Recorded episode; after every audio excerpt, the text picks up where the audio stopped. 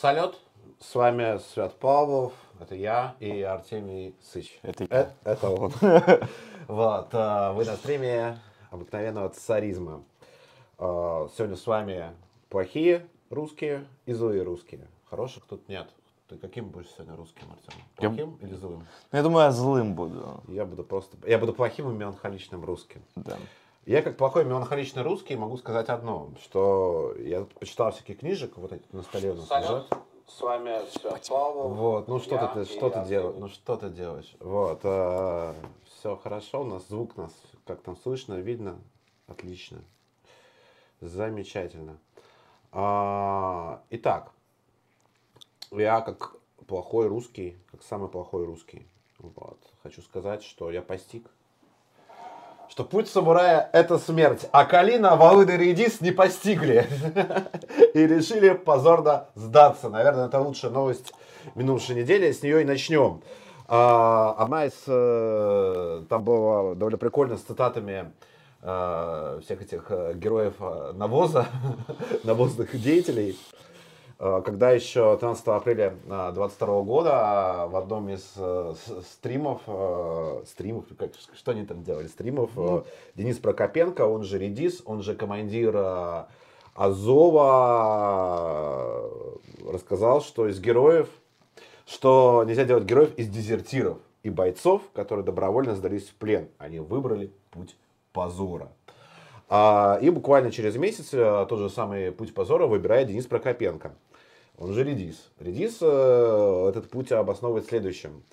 В целях сохранения жизней весь Мариу... в целях сохранения жизней весь Мариупольский гарнизон выполняет утвержденное решение высшего военного командования и надеется на поддержку украинского народа.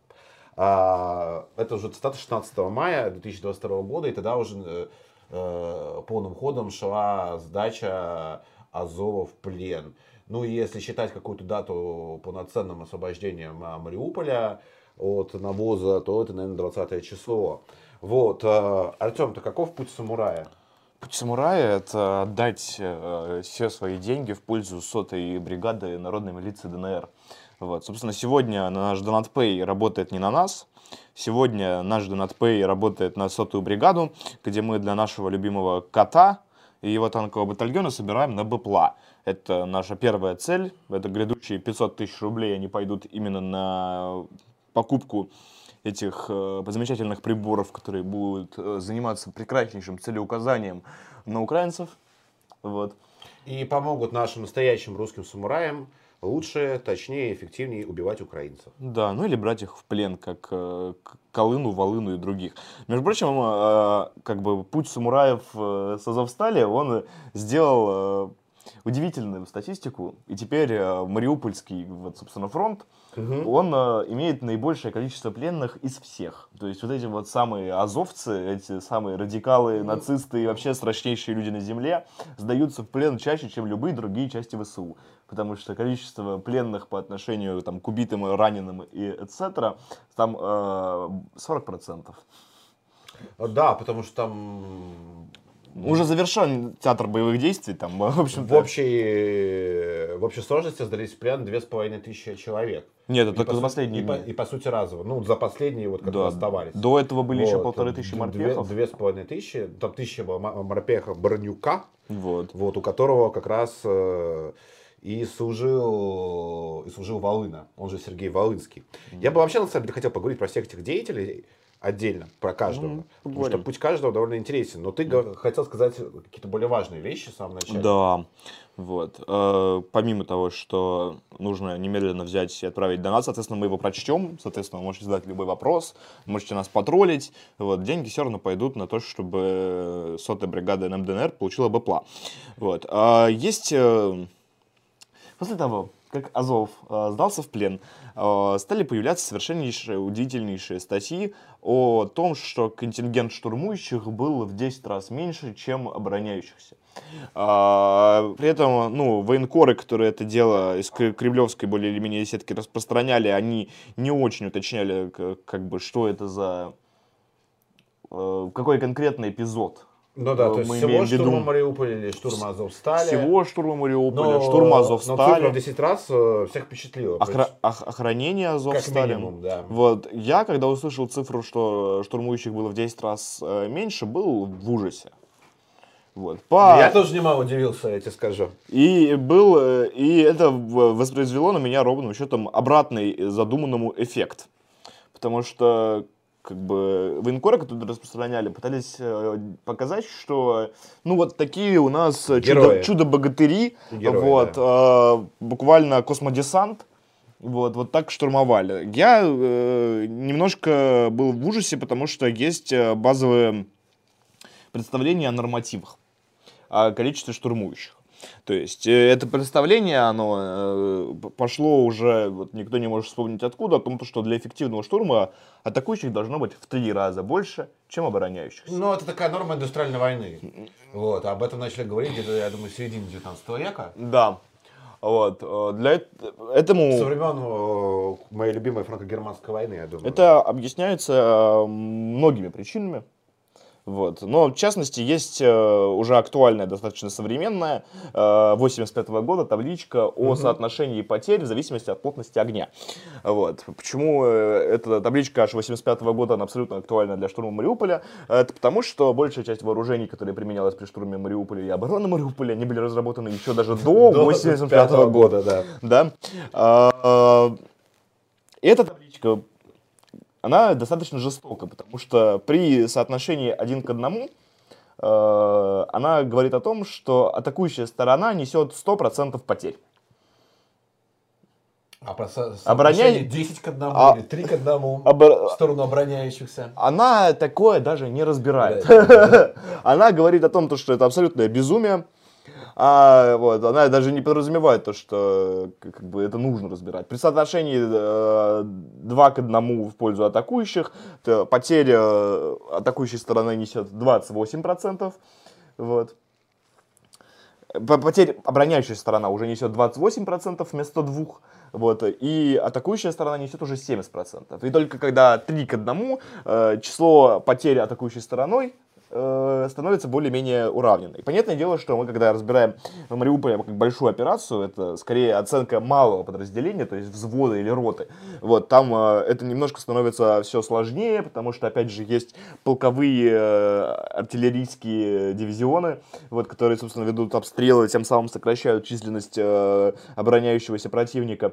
Вот, э, есть... э, авиация, есть очень много факторов, которые идут э, за пределы просто расчета э, плотности огня подразделения. Я понимаю, да. Вот. Но э, даже с учетом э, такого большого театра, э, такого, э, при таком э, соотношении э, сторон взять Мариуполь невозможно. Вот, просто невозможно. Поэтому я достаточно спокойно выдохнул, потому что понял, что ну, люди, которые забрасывают эту мысль о том, то, что обороняющихся было намного больше, чем атакующих, они не то чтобы демонстрируют очень печальное состояние армии, они врут. И это очень хорошо, да. Э, Вот. Они не врут, правда, эффективно. Они не врут, э, чтобы помочь нашей армии, потому что на самом деле от таких э, заявлений нет никакого толку. Почему? Ни для кого, да. Ни для кого. Согласен. А, потому что нет никакого особого героизма. Ну, то есть, если как бы норматив... Да не, вот героизм-то есть со стороны непосредственно э, бойцов. Да. А со стороны самой армии действующей, Системы как, у да. которой там есть генштаб, у, кода- у- у которой там есть, э, у каждого подразделения есть свой штаб, который планирует операции. Вот для действующей армии это немного странновато. В этом генштабе есть офицеры. Эти, геншт- эти офицеры, они читали учебники, вычитали в них, что норматив э, штурмовать минимум 3 к 1, лучше 4 к 1, а лучше 5 к 1. Вот. И придумали штурмовать 1 к 10. Ну, слушай, Ну меня, вот, э, меня это не вызывает э, большого удивления. Это, конечно, очень печально. И я даже сказал трагично. И я даже сказал, более того, преступно. И вообще очень интересно, кто, кто в принципе разрабатывал, занимался планами нашей спецоперации на момент 24 февраля. Кто занимался планом конкретно штурма Мариуполя. Потому что имя, фамилия и должность должна быть у всех этих людей. Как минимум. А, но меня не удивляют вообще эти цифры. И не удивляет, в принципе, появление вот этого вот инфоповода про э, в 10 раз меньше. По той простой причине, что изначально наступление на Украину по 9, 9 разным направлениям на группиро- группировку войск, превосходящую тебя по силам, было, мягко говоря, сомнительным решением. Ну, это уже, ну, мы соберем совсем стратегическую вообще ситуацию на, на карте. А, говоря про конкретный вот, штурм Мариуполя, а, ну, мне кажется, что здесь очень странно предъявлять э, военным за то, что они вот так грубо, ну, то есть фактически вот это 30 раз меньше, чем Да. норматив, если у вас э, группа штурмующих 1 к 10. А, они бы его не взяли. Соответственно, там было другое соотношение сил. Соответственно, у нас э, здесь мы разбираем вопрос уже не военный, а вопрос пропагандистский. Вот почему, э, как бы, не, да- даже если мы говорим про локальный эпизод Азовстали, вот, потому что они, как э, хорошие, ну, люди, которые пытаются кого-то обмануть, они не говорят э, точно. Они говорят, что ну вот, короче, их было 10 раз. И непонятно, что имеется в виду, их было в 10 раз больше. Их было 10 раз больше во время эпизода Азовстали, или их было 10 раз больше в течение всего штурма Мариуполя. Очень, э, очень много... э, Очень много вопросов. очень много вопросов истории. ко всей этой истории. Вот. И, соответственно, здесь э, уже нельзя обвинять военных, потому что, ну, военные, они, их, их не могло быть столько. Вот. То есть здесь не их вина военных. Здесь вина пропагандистов. Я объясню, почему э, с точки зрения э, пропаганды э, этого э, не э, полезный, э, не, какое-то полезное утверждение. Вот. И, кстати, не могло быть э, 200 человек и при блокировании э, Азовстали. Потому что площадь э, просто периметра Азовстали, а не площадь блокады, она является 14 километров. Ну, ты- ну, то есть просто, ты- просто 200 этих лю- людей некуда расставить. Ну, Ну, смысле, это потеряются, судя по всему. Вот. А учитывая то, что на территории Азовстали было с половиной тысячи человек, и они были не просто две с половиной тысячи человек, а две с половиной тысячи человек, которые обучались там лучшими западными инструкторами 8 лет подряд, вот, с двумя э, танками, которые на ходу и с боекомплектом, э, 200 человек никогда бы не блокировали Азовсталь. Они, если бы 200 человек реально блокировали бы Азовсталь, было бы следующее. Э, азовцы бы прорвались Не, и, было, не, э, было, не было самой блокады. да. а- Азовцы бы очень быстро прорвались, начали бы очень жуткий кровавый рейд по тылам, короче, учитывая, что у них есть и техника, и на чем передвигаться, и из чего стрелять. Было бы просто отвратительно, если бы 200 человек блокировали Азовсталь. Так, а откуда вообще появилось это утверждение? Вот как ты думаешь? Вообще, кто первоначальный источник? Потому что Ну- про, про- про вот эти вот э, в 10 раз я прочитал у Владимира Татарского, и у Медведева, и очень много у кого я прочитал. Да, ну я думаю, Вот, э, только непонятно, кто первый источник всей этой истории. я Вот, думаю, что кто- первый, кто её пер- запустил. первый источник это заказчик, да. Вот. Это к- Но мне, кто-то... мне- мне не очень понятно, чего добивается заказчик к таким Кто-то решил, что это супер круто, сказать, что вот в 10 раз было меньше. Я объясню, почему это, э, почему это вообще страшная новость. Потому что, ну, по идее, когда ты закрываешь какой-то участок фронта, вот, а, по моей информации, Азовсталь, только Азовсталь, на момент, э, когда она уже была забаррикадирована, блокировали, силы 4 полка. Вот. Это не меньше 4000 человек. Но это не менее, это явно больше 200. Да. А, Да не, ну вы можете просто открыть прямо сейчас в гуглах э, Азовсталь и посмотреть э, примерно территорию, площадь Азовстали. Вот. Ш- Чтобы понимать, сколько, сколько людей нужно, чтобы ее блокировать. Там явно больше 200. и, и сейчас... Причем э, гораздо больше 200. у нас а, ну, вот эти 4000 человек, которые блокировали Азовсталь, вот, они, соответственно, ее перестали блокировать, потому что блокировать уже нечего, и направятся э, по зову. Да, они направятся на какой-то участок фронта, где сил раньше не хватало, а теперь будет хватать, э, вследствие чего у украинцев будут более тяжелые потери, вследствие чего, ну, то есть им не нужно блокировать э, участок там в две с половиной тысячи человек, они могут там пойти и громить следующие Ну да. батальоны тактические группы. Вот. А по всем этим сообщениям этих военкоров, очень умных и гениальных, которые утверждали про 200 человек штурмующих, э, складывалось общее ощущение, что в целом э, фронт никак не изменится от того, что Азовсталь упала. То есть, типа, ну, не 200 знаю, человек в- это... э, Судя по всему, в рамках там, э, погрешности. Департамент массовой галлюцинации Минобороны РФ выдумал вот эту вот историю охуительную и дал про разнарядки, в общем, Да. военкорам и распространить. Вот, скорее всего, так это произошло. Вот. В целом э, нет никакого героизма в том, чтобы... Ты читал, кстати, вот извини, вот я, ну, я не- да не, я думаю, что все поняли твою мысль, как бы я, я точно понял, что тут никакого героизма есть, а если это правда, то это просто какая-то чудовищная глупость и преступление. А ты читал репортаж Стешина замечательный про про азовцев? Нет. Там э, он очень нежно, там Бульба Престол в своем телеграм-канале очень бомбил от этого репортажа. э, и там действительно Стешин очень э, нежно описывал азовцев, сдающихся. То там еще разминировали вот этот проход для всех остальных в очень таком братском ключе. И потом после этого репортажа много у кого появилось, а, появились бросы из серии «А давайте мы будем а, человечные к Азову». Да. А может мы их обменяем на Медведчука, например? Почему на Медведчука? То есть, и так далее. Это, конечно, все безумно дикотратительно, потому что руководство Азова это военные преступники, причем военные преступники, многие из них даже еще не времен этой войны, а войны 2014 года. Я вот хотел бы поговорить про личности каждых, э, всех трех персонажей, потому что все их запомнили. Но мало кто, в общем, никак, кто это такие, откуда вообще все эти деятели взялись. Во-первых, что такое Азов? А, Азов это структура э, в недрах Нацгвардии, которую создал э, Арсен Аваков. Это поразительно. То есть, да, mm-hmm. всем понятно, что Арсен Аваков немного не арийской расы и сомнительной национальности, и поэтому он создал национал-социалистическую структуру а, в рамках МВД, когда был министром внутренних дел Украины. Сейчас он не министр, но тоже на Украине до сих пор не последний человек.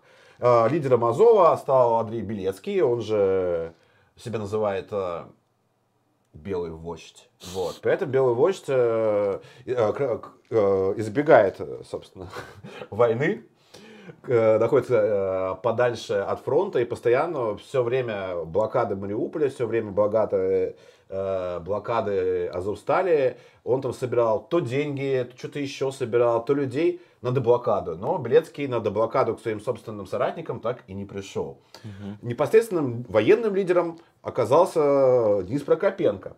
Он же, э, он же Редис. Кто такой Редис? Э, Редис, э, Редису 30 лет, он 91 -го года рождения, то есть это довольно не старый человек. Э, и его биография начинается с самого праздничного утверждения, потому что Денис Прокопенко, он не считает себя украинцем.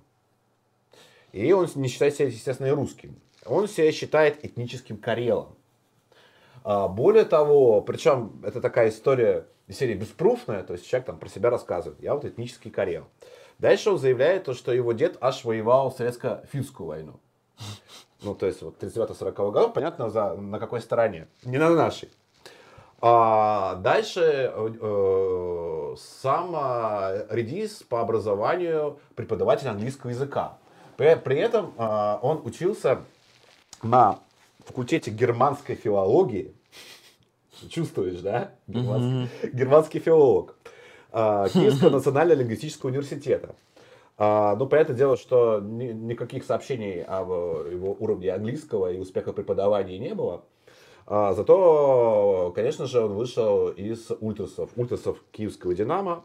Вот, а, а сам Вазов уже попал в 2014 году и начинал, э, начинал с самых низов, то есть изначально в кампании 2014 года он командовал взводом, затем он командовал ротой, вот, э, и даже да, и так уж совпало, э, что в, еще до войны, в сентябре 2017 года, Редис стал командиром отдельного отряда специального назначения Азов. Вот. То есть это действительно боевой нацист, э, который живет э, в мире германской филологии, считающий себя карелом.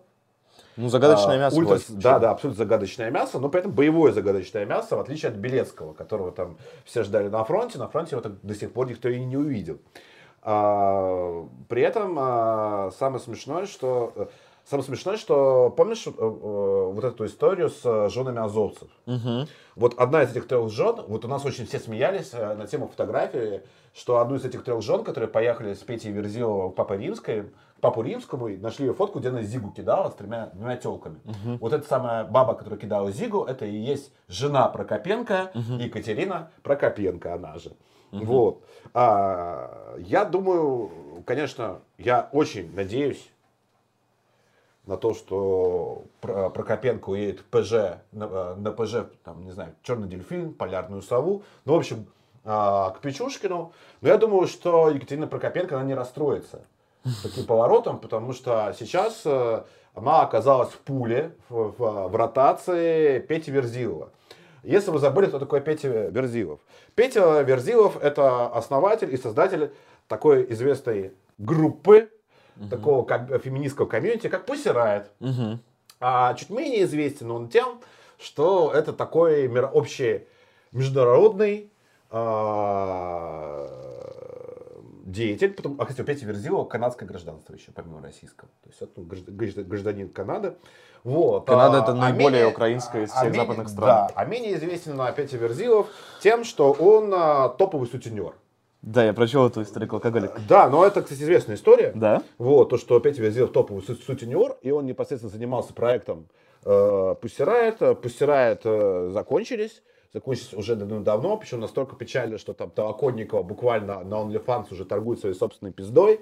Вот. э, все остальные там рассосались, а Алехина там, вот она там что-то сидела, сидела под домашним арестом, в итоге она там как-то там свалила в Литву, ну и сейчас будет там жить на гранты в Литве, все будет у них хорошо, но уже посирать особо никому не нужны. Вот. А теперь опять Верзилова новые клиентки. Жены бойцов Азова. Да, мне кажется, И вот в это время, когда, короче, лидеры Азова все поедут на ПЖ, кто поедет э, в общество чеченских террористов, кто поедет в общество Александра Печушкина, а, замечательные жены Азова будут удовлетворять американских э, или республиканцев, или демократов. Да уж- всех. Уж, уж кому там Петя Верзилов загонит. А таланта в этом смысле у Пети хоть отбавляет. Поэтому, э, ну, я, конечно, не сочувствую, э, не сочувствую ни- никак Редису, вот, но, скорее всего, так оно и будет. Нет, Вот, там э, еще, я абсолютно уверен, что там э, Рамзан Кадыров, он будет давать этим своим чеченским террористам квесты. кто, кто там первый изнасилует. Да, э, да, да, там. Да, ну, не знаю, возможно, возможно. Но я не очень хочу на эту тему фантазировать, но я считаю то, что да, Ну все да. эти люди, если уж вы их не грохнули, вот, э, они заслуживают ПЖ. Э, Конечно, не- обменять ни на кого. Во-первых, короче, почему Азов нельзя менять?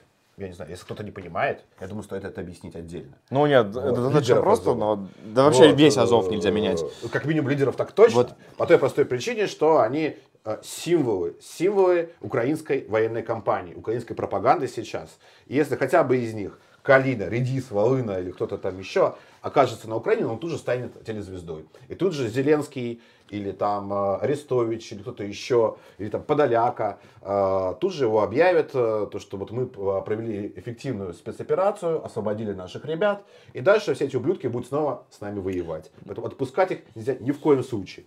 Ну, Это А, меньше зол. Аргументация всех остальных деятелей на тему того, что вот там наши ре- ребята в плену, да, наших ре- ребят из плена нужно вручать. Но, проблема, но дело в том, что у нас обменный фонд, так сказать, гораздо больше, чем украинцев. То есть в общей сложности у нас в плену, по разным данным, там от 5000 человек, насколько я знаю, там. А у украинцев все-таки пленных русских там до тысячи. Ну, то есть, условно говоря, там один к пяти. Так что Азов отдавать ни в коем случае нельзя. Украинский миф должен быть э, уничтожен и растоптан. Ну и, конечно, нужно и, э, обязательно э, видосы с извинениями, с прощениями и прочее от всех трех деятелей. Видос только один был, был видос с Волыной. Но к Волыне позже вернемся, потому что Волына самый интересный персонаж из трех. На самом деле, здесь есть еще больше, конечно, э, со- соображений, почему Азов нельзя менять. Да, да, потому давай, что, конечно, я- во-первых, э, уровень украинской морали, если азовцев обменяют, он будет просто невероятен. Они поймут, что нет никаких вообще преступлений, которые нельзя простить, если вы убьете достаточное количество российских солдат там, и будете там, или совершите достаточное количество военных преступлений. То есть это говорит о том, то, что прощается вообще абсолютно все. Вот, э, взаимодействие по поводу обменов, оно обязательно должно быть. Если кто-то э, вообще из украинских чиновников или военных деятелей угрожает, эм, допустим, расстрелять э, российских военнопленных, если а- азовцы не попадут в обменный фонд, то э, дальше это должно работать очень простым образом. Это уже было сделано, например, с Джа- Джахаром Дудаевым. Вот. Э, В то место, откуда этот человек сказал, в ту минуту, как он это сказал, должна направляться ракета. Калибр. Да, калибр, да. Вот. И тогда очень скоро все возможные угрозы российским военнопленным, они ну, просто перестанут существовать. А менять их нужно на обычных ВСУшников, которые не, зачи... не были виноваты военных преступлений. Я не считаю, что азовцев, ну, они, азовцы должны быть на ПЖ, а, потому что ПЖ для двух с половиной тысяч человек а, это очень много. Я считаю, что трибунал над Азовом должен пройти по- ДНР, по, есть законодательству. ДНР, где есть смертная казнь, вот, и, соответственно, исходя из этого, там должны быть э, вынесены э, сроки в зависимости от, конечно, военных преступлений. А, слушай, мне кажется, то, что в таком случае... Да, это тоже хорошая мысль, мне кажется. Э, Интересно, а в каком виде смертная казнь подразумевается в ДНР? Потому что вот по нашему уголовному законодательству, нас, я напомню, тоже смертная казнь не отменена. И, вероятно, то, что мораторий будет прекращен на смертную казнь, и, скорее всего, уже в этом году, как минимум разговоры об этом уже ходят. Э, У нас есть только одна форма смертной казни, это расстрел в России. В ДНР, скорее всего, тоже. Я вот точно не знаю. Вот, может быть, вы подскажите в комментариях, если кто знает. Но мне кажется, что сейчас, сейчас пришло время, чтобы внести поправки в законодательство ДНР Да. и подумать над э, видами и формами смертной казни э, специально для Волыни Редиса. То есть я вот э, э, в подроде, кстати, э, делал опрос, что нужно с ними делать, и большинство людей высказалось за утопление в говне. Мне кажется, нужно следовать за народной волей русского народа. Вот. И вести смертную казнь, такую смертную казнь, как утопление в говне в ДНР, я думаю, я думаю, очень даже стоит. Да, пишет, что то, что был азовец, э, который тесака наколол на плече. Ну, да, я тоже видел, а, видел эт- это видео, но это не говорит примерно ни о чем, потому что я напомню, когда сам Тесак сидел в тюрьме в России, он говорил, чтобы его отправили на Донбасс, вот, э, и он на Донбассе э, забил бы резиновым членом до смерти Лешко. Вот что писал сам Тесак. Так что чего там прикрываться им, э, им тесаком, я думаю, это как минимум странно. Вот. Ну, вообще, мне очень э, изначально э, был непонятен э, украинский национал-социализм, то есть русский-то мне понятен, естественно, а украинский совсем непонятно, почему люди русские по, по крови, русские по языку, русские по культуре зачем-то начинают э, идут воевать за другую страну, за других людей, которые им никак не близки. Потому что это прямо противоречит национал-социализму. Причем в стране, которую управляет, простите, не Гитлер, вот, а еврей буквально. А, в подразделение, в которое, э, э, которое по сути курируют, опять-таки, не, не Гиммлер, э, опять-таки, не Геринг, а Арсен Аваков. Вот этих людей это вообще никак не смущает. Это не противоречит национал-социализму. То есть война за Зеленского или Арсена Авакова. То есть мне кажется, что противоречит. То есть если там рассологи на связи, э, э, объясните, пожалуйста, там, в чем смысл. Потому что я его не понимаю искренне. С- Там э, еще есть э, очень смешной момент. Ну, Нет, я во-первых, хочу сказать очень простую там вещь, э, что, ну, наколоть себе на плече лицо живого человека, это какая-то хуйня, короче, шизовая. да. Часок же, Часак же умер. Ну, нет, Я- я, имею в виду настоящего сердцах- В наших человека. сердцах он всегда жив. Я имею в Вот. виду настоящего человека, А, вот, а, то есть всё, именно вот, у тебя лицо смотрело с плеча, ну это же бред. Ну слушай, ты бы так сделал, я бы нет, никогда, мне кажется, это Я не абсолютно ебануто. знаю. У меня были идеи сделать наколки, но после 24 февраля все, все бы эти наколки...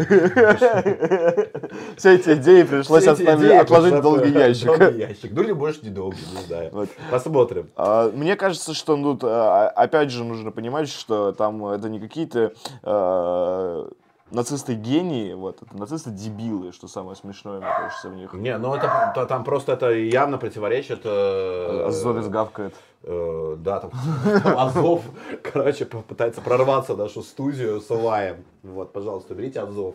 Вот. Э, Посадите на подвал. А, я хочу к деятелям. Да, вернуться. да. Меня они пр- прям радуют все. А, Калина, собственно, ближайший соратник и помощник э, и помощник э, Елецкого? э, Прокопенко. Вот, э, он замкомандира Азова. И он, самое интересное, что он гораздо старше. То есть он 1982 года рождения. И он прямо уже идейный украинский нацист. Абсолютно. Потому что себя он считает э, не карелом.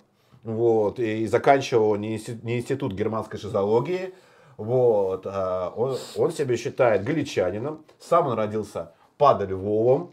Ну, что логично, кстати. Тут никаких противоречий нет. Закончил он Львовский торгово-экономический институт. Э, ну, какую-то шарашку, судя по всему. Вот. э, И аж 2000 года он а, находится в составе тех или иных украинских националистических формирований. Вот. То есть это совершенно законченный украинский нацист и враг. Вот, то есть он участвовал и в э, украинской революции, и он участвовал в оранжевой революции, он участвовал в, э, в Майдане, он участвовал в предыдущей войне в Донбассе. И то есть этого деятеля отпускать никуда не нужно. Самое смешное, что еще за неделю до сдачи Азова он давал интервью из, э, э, израильскому а, израильскому изданию Гаарец. Кстати, тоже очень смешно, то, что э, азовские неонацисты постоянно тусуются с евреями, короче.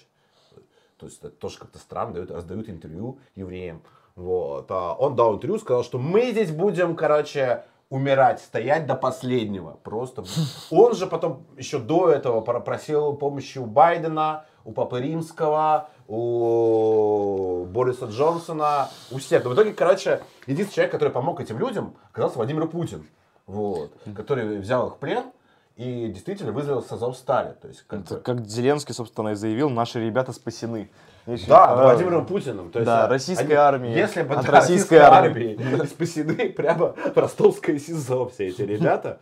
Вот. Но, кстати, э, так что вот именно Калина это прям вот такой классический, характерный бандеровец. То есть без всяких преувеличений, без всяких сносок. То есть такой бандеровец идейный, который стал таковым 20 лет назад. То есть не то, что он там запутался, что-то перепутал, там татуировочка понравилась, там что-то зиговать стало интересно. Нет, это идейный бандеровец, который был таковым 20 лет. И если вы его отпустите, то вы отпустите врага, с которым придется снова и снова воевать. Поэтому отпускать, конечно, этого деятеля не стоит ни в коем случае. Вот. Поэтому самый интересный персонаж из этой троицы это Волына. При этом э, э, у Волыны биография менее, куда менее праздничная, то есть там нет э, ни Карелов, ни Института германской шизологии, ни Галичан, ни партии Патриота Украины. И до 2014 года он вообще тихо служил в Морпехах. Он, собственно, и служил и в 2022 году в Морпехах. То есть Волына он не азовец. То есть он зам Борнюка, который до этого сдался. Угу. то есть это 36-я, если я не ошибаюсь, да, 36-я бригада морской пехоты СУ. Вот, то есть это немного другая все-таки история. Вот, а, и он, а, что он делал в 2014 году? В 2014 году получилась свободно интересная история, потому что он был сквартирован с морпехами украинскими на территории Крыма. Да. И все эти замечательные морпехи, они в составе 600 человек сдались э, э, сдались русским частям без боя, сдав mm. оружие. Им была предоставлена возможность либо остаться в России и служить, собственно, уже в СРФ, ну, либо сваливать на Украину. Все было очень гуманно mm-hmm. с нашей стороны, как обычно. Вот. А, и что из этого гуманизма получилось? Большинство, 400 человек, остались после служить России. А Волына нет. Он с 200, человек, э, с 200 хохо человеками, он ушел на Украину и начал участвовать, воевать с нами в кампании 2014 года в Донбассе уже. Вот так вот. Да, собственно, образовалась, э, заново возродилась эта бригада э, морских пехотинцев вот под его началом. Вот. Ну, не под его началом, под началом Бронюка. Угу. Вот, а он уже стал лидером 6-й бригады после того, как Бронюк сдался в плен. То есть угу. он был лидером последний месяц. Вот. Говоря, сидя уже на Азовстале, он был, скорее, таким медийным лицом. Надо сказать, что, ну, это, собственно, у него есть, э, от него остался очень интересный контакт, вот, да, в котором да. можно очень много чего э, интересного про него сказать, и очень многие из этого делают выводы, которые куда там э, сильнее, чем стоило бы, вплоть до того, что это вот вся наша общая там вина или вина Путина в том, что вот такой человек вот оказался на Азовстале в 22 году. Нет, э, во-первых, э, единственная причина, почему, э, собственно, он оказался на Азовстале в 22 году, это он сам. Вот, поэтому не, не, не надо приписывать никаким политическим событиям, э, никаким идеологическим э, событиям и как-то оправдывать человека, потому что, ну что, слож... так, так сложилось. Российская Федерация ну, там виновата. Просто, э, просто там все нашли его контакты, в котором в 2013 году, да, до войны. 2011 И один Вот. в поле воин, если Да. он по-русски скроен. Скроен, потом там у него там были цитаты Столыпина. Да. Вот. э, Ну, такой обычный набор. Классический, и при этом сам по себе у него были такие фотки обычного Качка. гопника, даже, Да. сказать. да не, даже не качка, а обычного такого окраинного гопника. Паренек на спорте не из э, Районный. метрополии, да, районный, вот такой обычный. Вот. При этом э, не надо... Это, к- да, он определенно таким был, вот, но это не Российская Федерация сделала его э, соучастником Азова. Вот. Он сам стал. Ну да, я бы тоже не стал бы... Конечно, очевидно, то, что наша пропаганда, она все это время проебалась. вот. Да. Но дело-то не в этом. Дело в том, что это просто безмозглый гопник, который от отсутствия просто лишней извилины начал э, э, воевать просто против нас. И теперь его должны э, ждать или ПЖ, или смертная казнь, как ты предлагаешь. Да, и Вот, очень э, упорно продолжал. и- но при этом все равно надо отметить то, что это немного другой сорт обезьяны, вот, по Да. той простой причине, что а, как раз Волына он не был идейным персонажем. Да. В отличие от Калины, э, в первую очередь Калины, да и, собственно, Прокопенко. То Вот. есть, вот, если Прокопенко это такой вот нацифантазер, вот, который живет ну, в каком-то своем фантазийном мире, где там э, карелы э, воюют за независимость э, Финляндии. Финляндии, в подвалах Азовстали, вот, поклоняясь там деревянным, э, деревянным членам, в общем. Вот, э, это тоже довольно узнаваемый образ, то Волына со- совершенно другой персонаж. Да. Это прямо классический районный гопник, который там призвали в армию, вот, э, за кого, за чего было непонятно. Но он сделал 2014 году он сделал свой выбор, выбор оказался неправильный. И сейчас русские, в том числе российская власть, должна показать не только Волыне, но и всему миру, насколько этот выбор был неправильный. Да, это факт.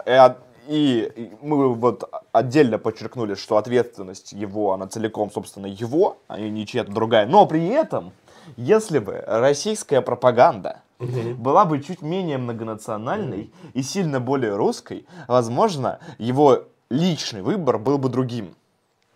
Вот, я хочу вот это вот подчеркнуть, потому что мне кажется, это важно, потому что э, э, И один в поле воин, если он по-русски скроен, возможно, бы в 2022 году не сидел бы в подвале Азовстали, эту Азовсталь штурмовал. Слушай, ну вот, я не знаю, я опять задумался над тем, как- что с ними делать. Я думаю, что нужно ввести, раз мы с тобой топим вообще за, за царизм и за феодализм, по сути, да? Да. Вот, то почему бы не жить, допустим, по э, средневековому германскому праву, например. Азовцы же любят э, вообще германскую эстетику. Ну да, да. Вообще германскую мифологию они очень любят. Вальгаллу там. Так их нужно судить по германскому средневековому судебнику.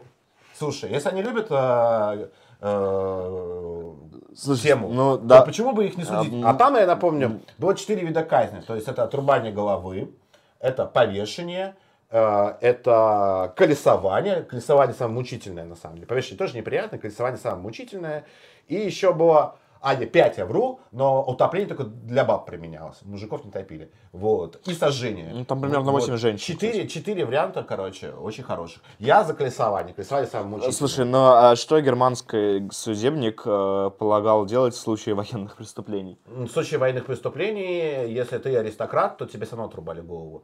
Потому что ты благородного сословия. Ну, Калина, Волына и Хуина, они люди не благородного сословия, поэтому колесование, конечно. Вот, окей. Ну, сожжение заживо тоже вариант. Но обычно сожжение заживо э, это для фальшивомонетчиков казнь. В Ну, том числе. слушай, а, а- а Не, как, не, не, я как ты думаю- я- относишься я- к я гривне? думаю, что колесование. Ну, для...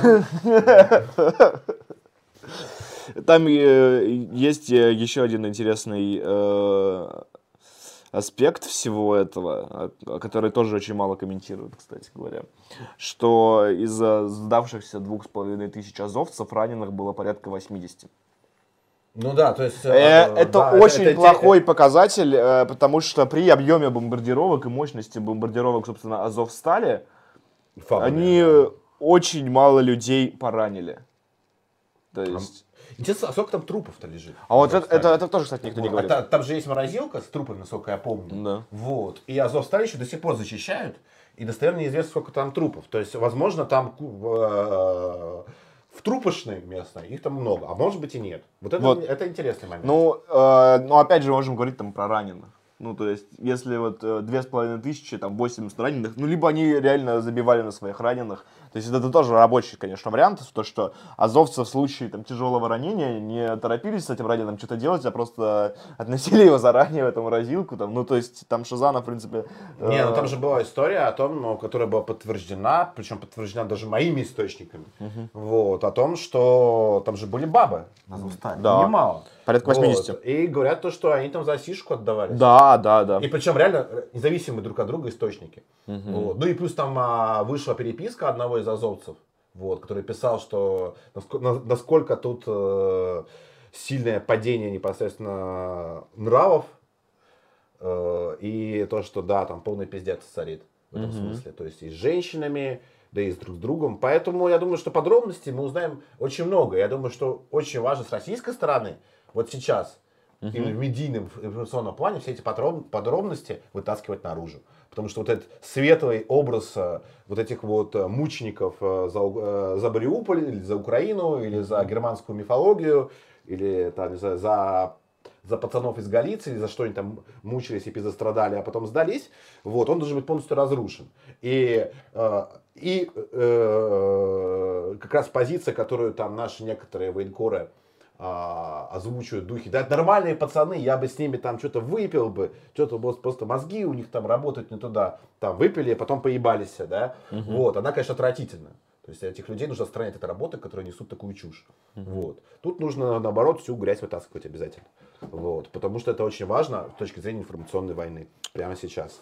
Вот. Ну и одна из э, интересных идей, оригинальных. Вот я вот Дугина читаю, обожаю его читать. Вот его телеграм-канал. Там каждый раз какая-то светлая история какая-нибудь. Да, вот такие вещи. То есть вот, когда ты читаешь всех этих э, военкоров российских, там все одинаковое, плюс-минус там, да. А вот читаешь Дугина, там каждый раз ты что-то новое узнаешь о себе, о мире, о жизни. Вот, вот Дугин, он э, э, сказал, что первое, что нужно сделать с азовцами, это пройти, провести им отщитку православными экзорцистами, чтобы они изгнали из них дух либерал-фашизма. Мне кажется, это интересно. Тут у тебя есть какие знакомые православные экзорцисты? Ну, я думаю, что в контактной книжке, если сильно пороюсь, найду парочку.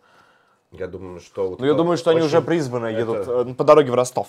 не призванные. Вот. Душе РГ Русича не призваны православные экзорцисты.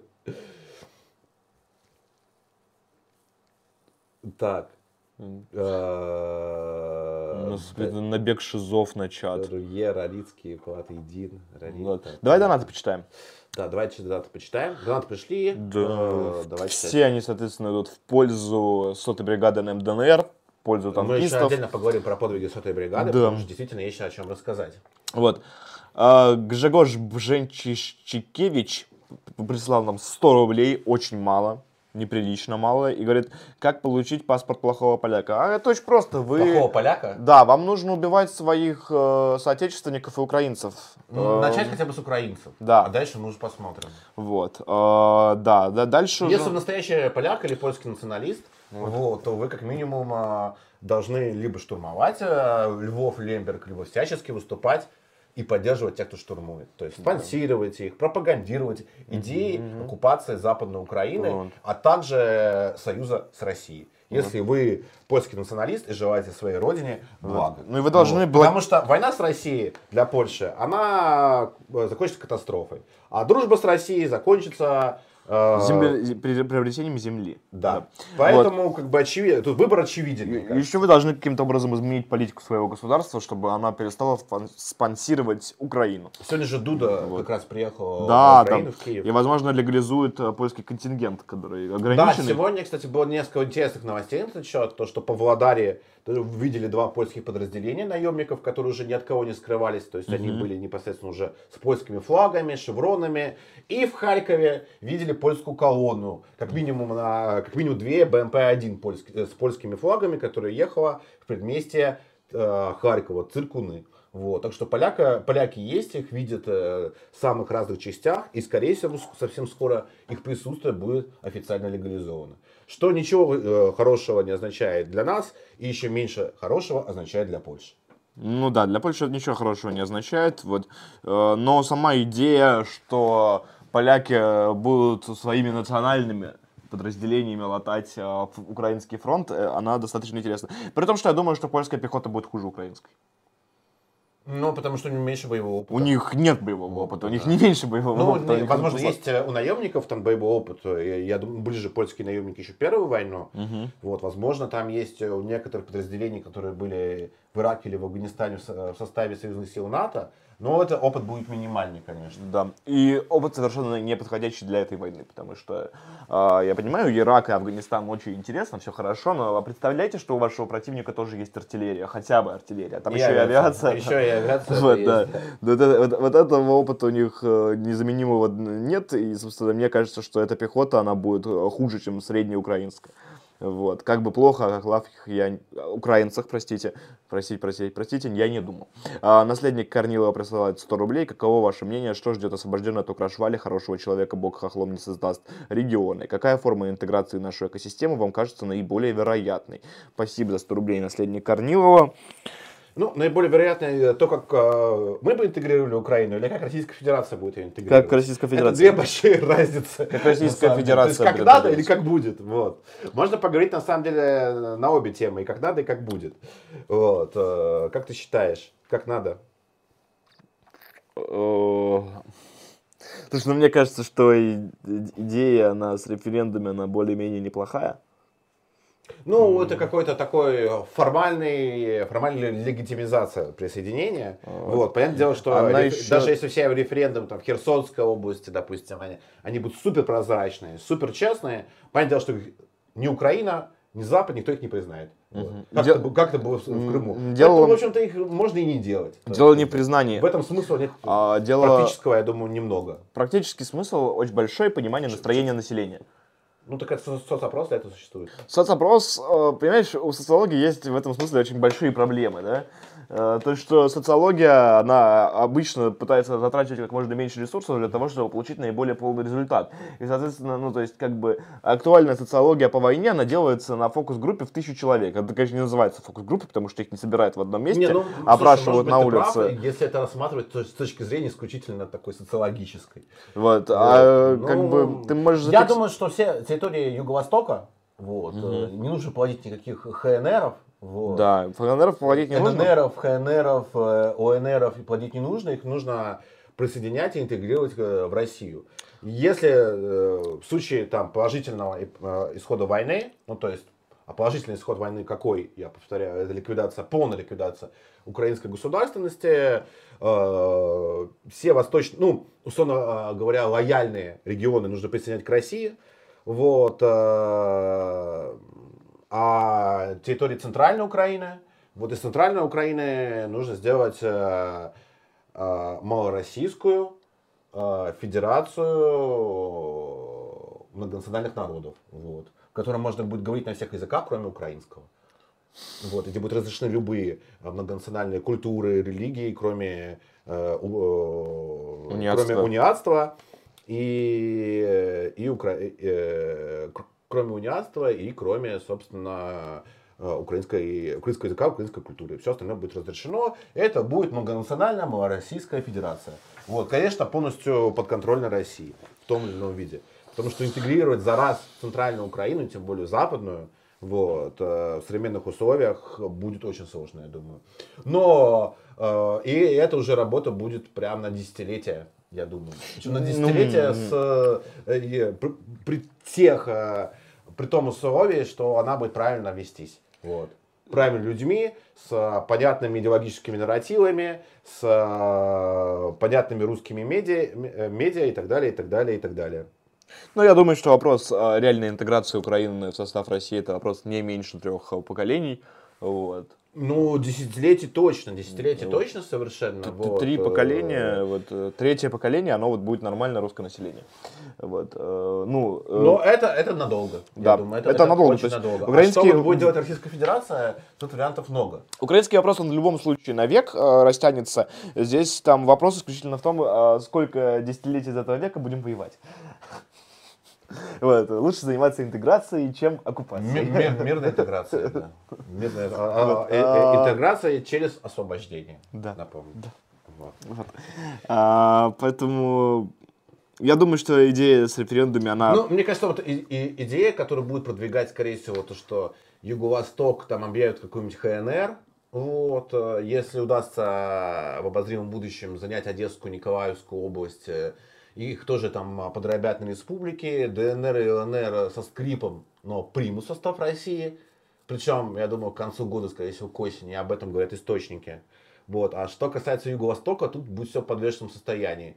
Вот. Но интеграция их э, в Крым экономическая, она уже сейчас идет, собственно, Херсон и Херсонской области и части территорий Николаевской и области и Запорожья. И вот эта инфо- ин- э, интеграция в Крым, она будет продолжаться, скорее всего. Другой вопрос, в каком виде это будет и под каким соусом он открытый до сих пор. Да, у нас еще есть большая проблема в Запорожской области, которая заключается в том, что столица Запорожской области, она как бы под контролем ВСУ. Да, Э, да, и Николаев, собственно, тоже под контролем ВСУ. ну, Николаевская область, она там еще, там есть совсем небольшой плацдармик, вот, Запорожская область, она более-менее контролируется в СРФ, но сам, само Запорожье, оно все еще находится в э, составе, э, под контролем ВСУ, и оно до сих пор там не выбито, и более того, планируют достаточно масштабное контрнаступление, в котором будет задействовано там порядка 15 тысяч э, БТГР, собранных из вчерашних, короче, типа, людей, которые там, ну, э, Укра- Украине очень большие проблемы с алкоголизмом э, населения, вот, и, собственно, вот этих людей собрали, которые там у ларьков лежали, вот, э, на них форму Ну, смотри, надели. а, не- совсем недавно Зеленский заявлял то, что общий состав вооруженных сил Украины это 700 тысяч человек. Многие в России поверили, многие не поверили, но, насколько говорят опять-таки мои источники там, это вполне вероятная цифра, но если под, э, э, 700 тысяч человек э, утверждать всех людей, у которых есть оружие. То есть это и полиция, и тероборона, вообще всех. Вот. И поэтому, насколько они боеспособны, э, там вопрос открытый. Зависит, э, зависит от, э, от подразделения. То есть самое боеспособное подразделение находится в Донбассе. момент. Да. Вот. И это пе- первоочередная задача.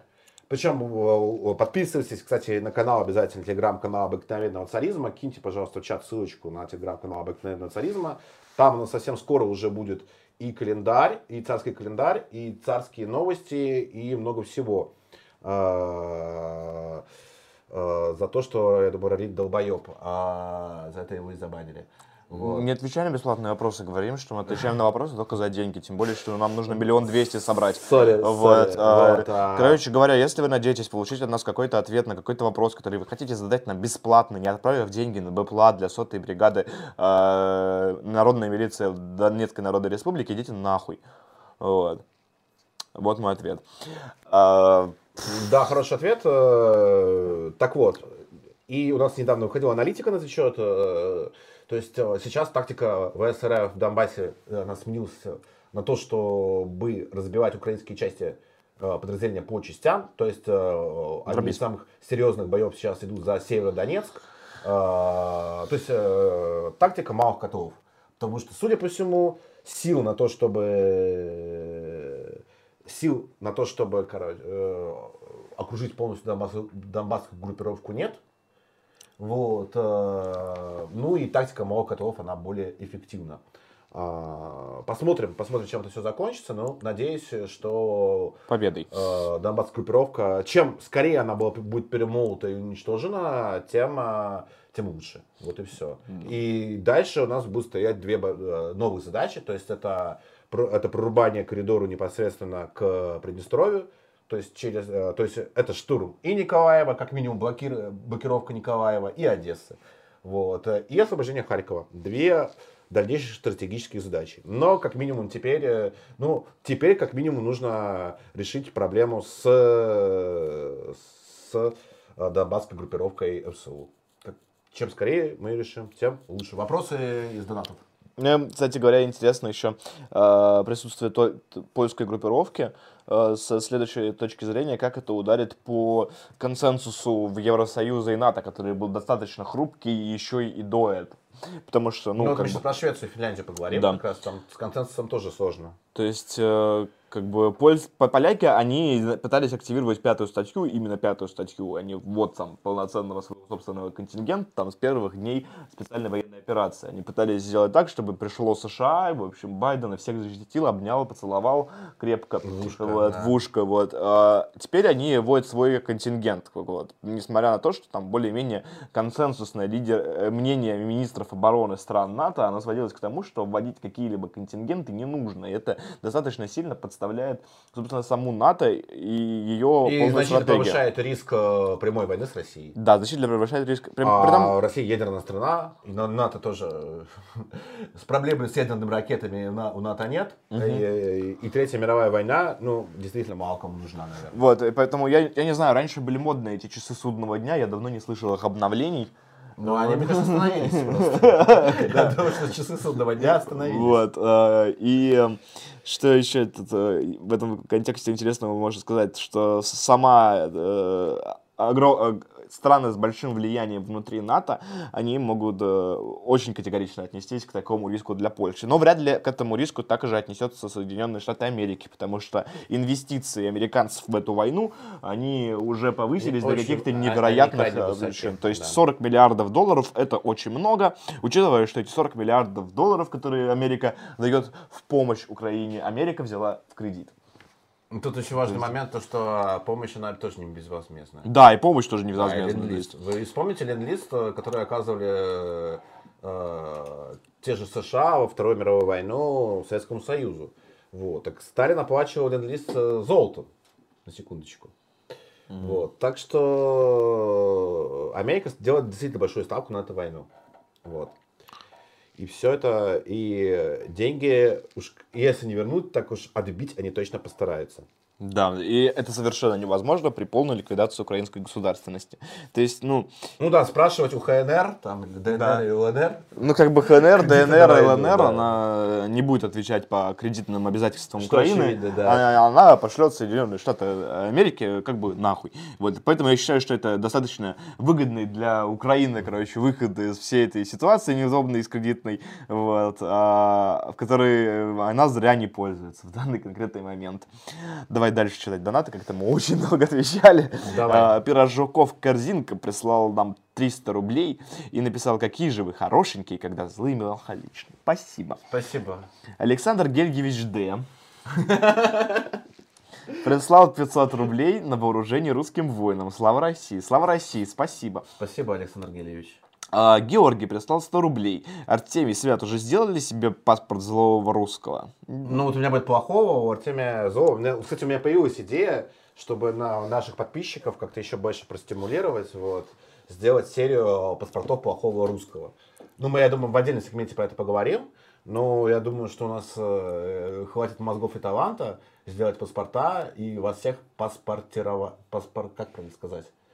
Паспортировать? Выдадим документы. Выдать вам документы, в общем, злого русского. Или плохого, как вам больше нравится. Да. А, Но, естественно, мы исправим э, злополучную проблему э, Российской Федерации, которая выдает паспорта только в виде этих книжек огромных, да, на 46 страниц, сколько есть российский паспорт, и будем, ну, больше как американский образец, типа ID-карточка будет. Да, да, ID-карта. Вот, которая по- поудобнее, как лично для меня. То есть можно вставить в, в вашу, ваш карт-холдер от Да Тинькова. хоть в жопу, да. Окей. Окей, Свет. А, Я продолжу отвечать на донаты. А, Хелтер Скелтер прислал нам тысячу рублей. Спасибо. Без сообщения. Косовороткин прислал 282 рублей. В правом телеграме сегодня популярен тейк о том, что многие уже бывшие азовцы в прошлом русские националисты или НС. Все это верно. Молодежная политика в РФ провалена, но не является ли этот тейк попыткой пиара обмена русорезов из Азова среди русских патриотов? Слушайте, это не совсем э, правда. Вот. Большая часть Ну, все-таки я Азова... думаю, не, ну, кстати, наблюдение это верное, потому что я это встречал много у кого, там, у историка алкоголика встречал это тоже, еще у кого-то. Вот. Я не знаю, какой то мотив основной у этого, но очевидно то, что есть, условно говоря, пассионарная молодежь. Вот. И очевидно, то, что пассионарная молодежь очень разная. То есть не все там светлые, чистые там, люди с горячим взором. Некоторые люди, которые хотят просто пиздиться, драться и воевать. Вот. У них повышенный тестостерон, повышенная агрессия. Вот. А если им не получается воевать за Русь, ну, скорее всего, они будут воевать против Руси. Вот. Либо там ст- становиться шахидами, либо становиться обычными бандитами, как это произошло с Волыной. Но это не означает, что провал, там, условно говоря, как там, провал русской политики мягкой силы на постсоветском а, пространстве должен как-то оправдывать преступления этих уебков. Понимаете? Ну, то есть, одно из другого не следует.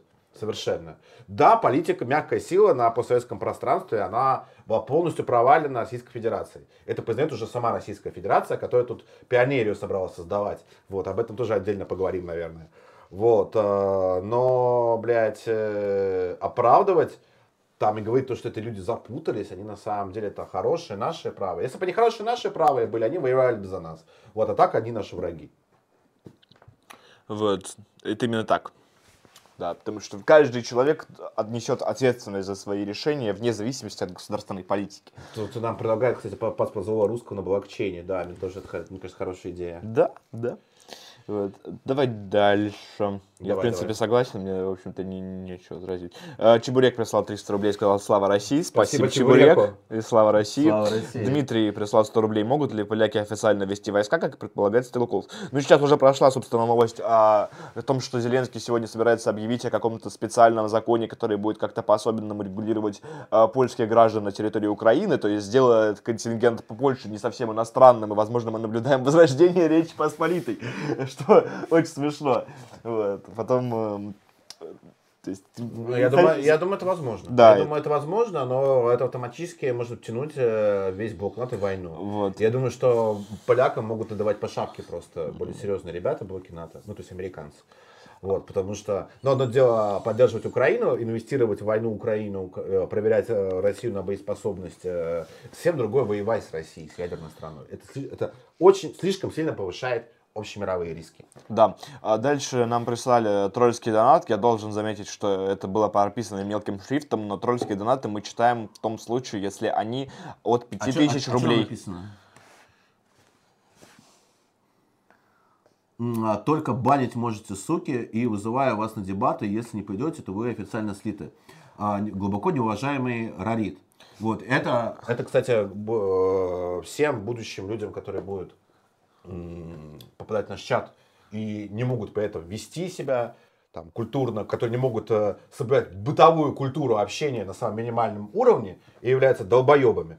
А, им просто не место э, среди царистов, им просто не место среди наших читателей. То есть, нет, читать, смотреть вы, конечно, можете, но ни за какие деньги мы с вами общаться не будем. Вот и все. Вот. И наши остальные э, друзья и читатели с вами общаться тоже не будут. То есть вы э, переставать, э, перестаньте быть долбоебом, вот, и, возможно, что-то поменяется в вашей жизни. Вот, а, а ни на какие дуэли, вот, э, никакие, блядь, дебаты с долбоебами мы не ходим, короче. Мы долбоеб только можем обоссать. Все. Поэтому до свидания. Присылайте, кстати, донаты еще, да. Да. Они помогут на русской армии. Ну, не, в целом э, он должен нам 4900, я считаю, за то, что мы прочли, прочли его донат. Вот, поэтому можете дослать. Да, до- до- дошлите, пожалуйста, 4900, да. А, на свой Каган прислал 100 рублей э, с вопросом, что за книжка на столе.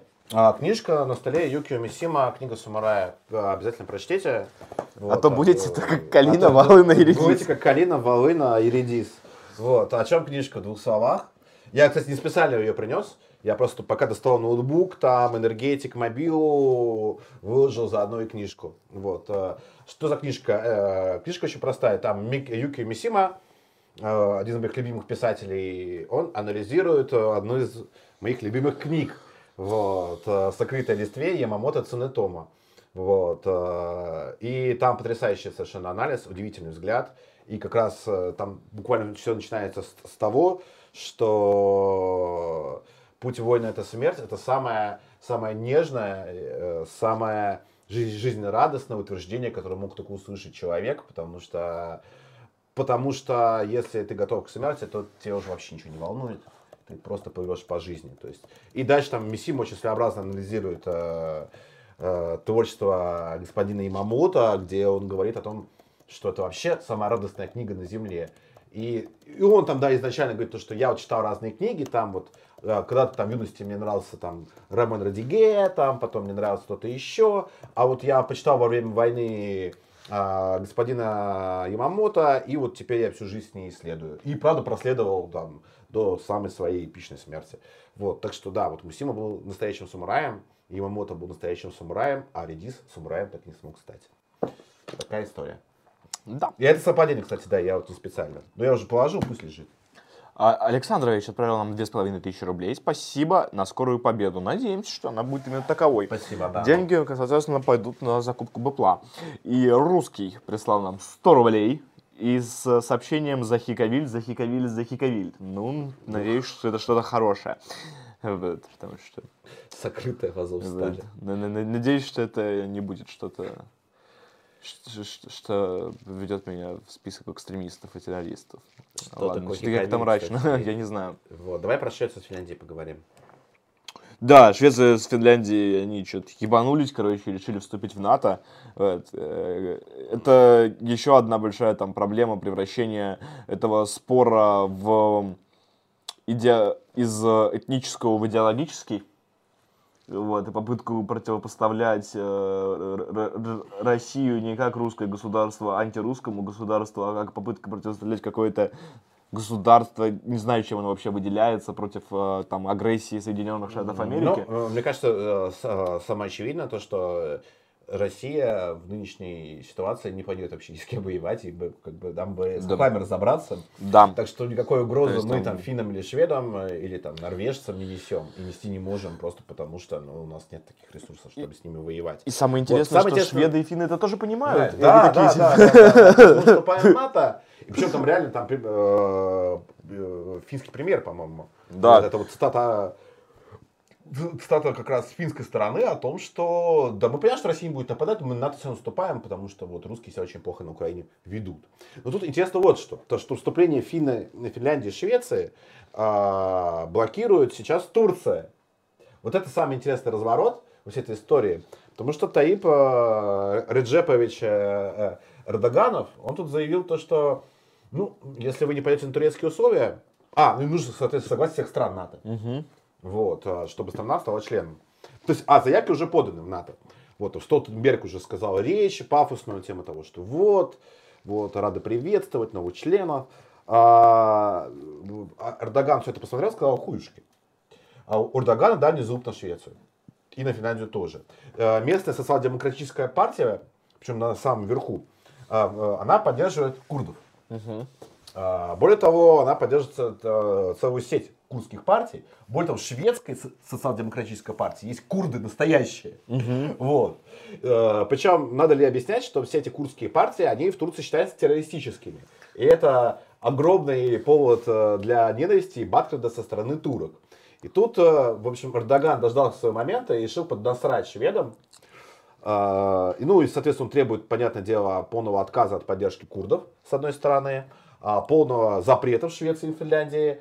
А, на- называется, если не ошибаюсь, Рабочая партия Курдистана. Если ошибаюсь, поправьте меня.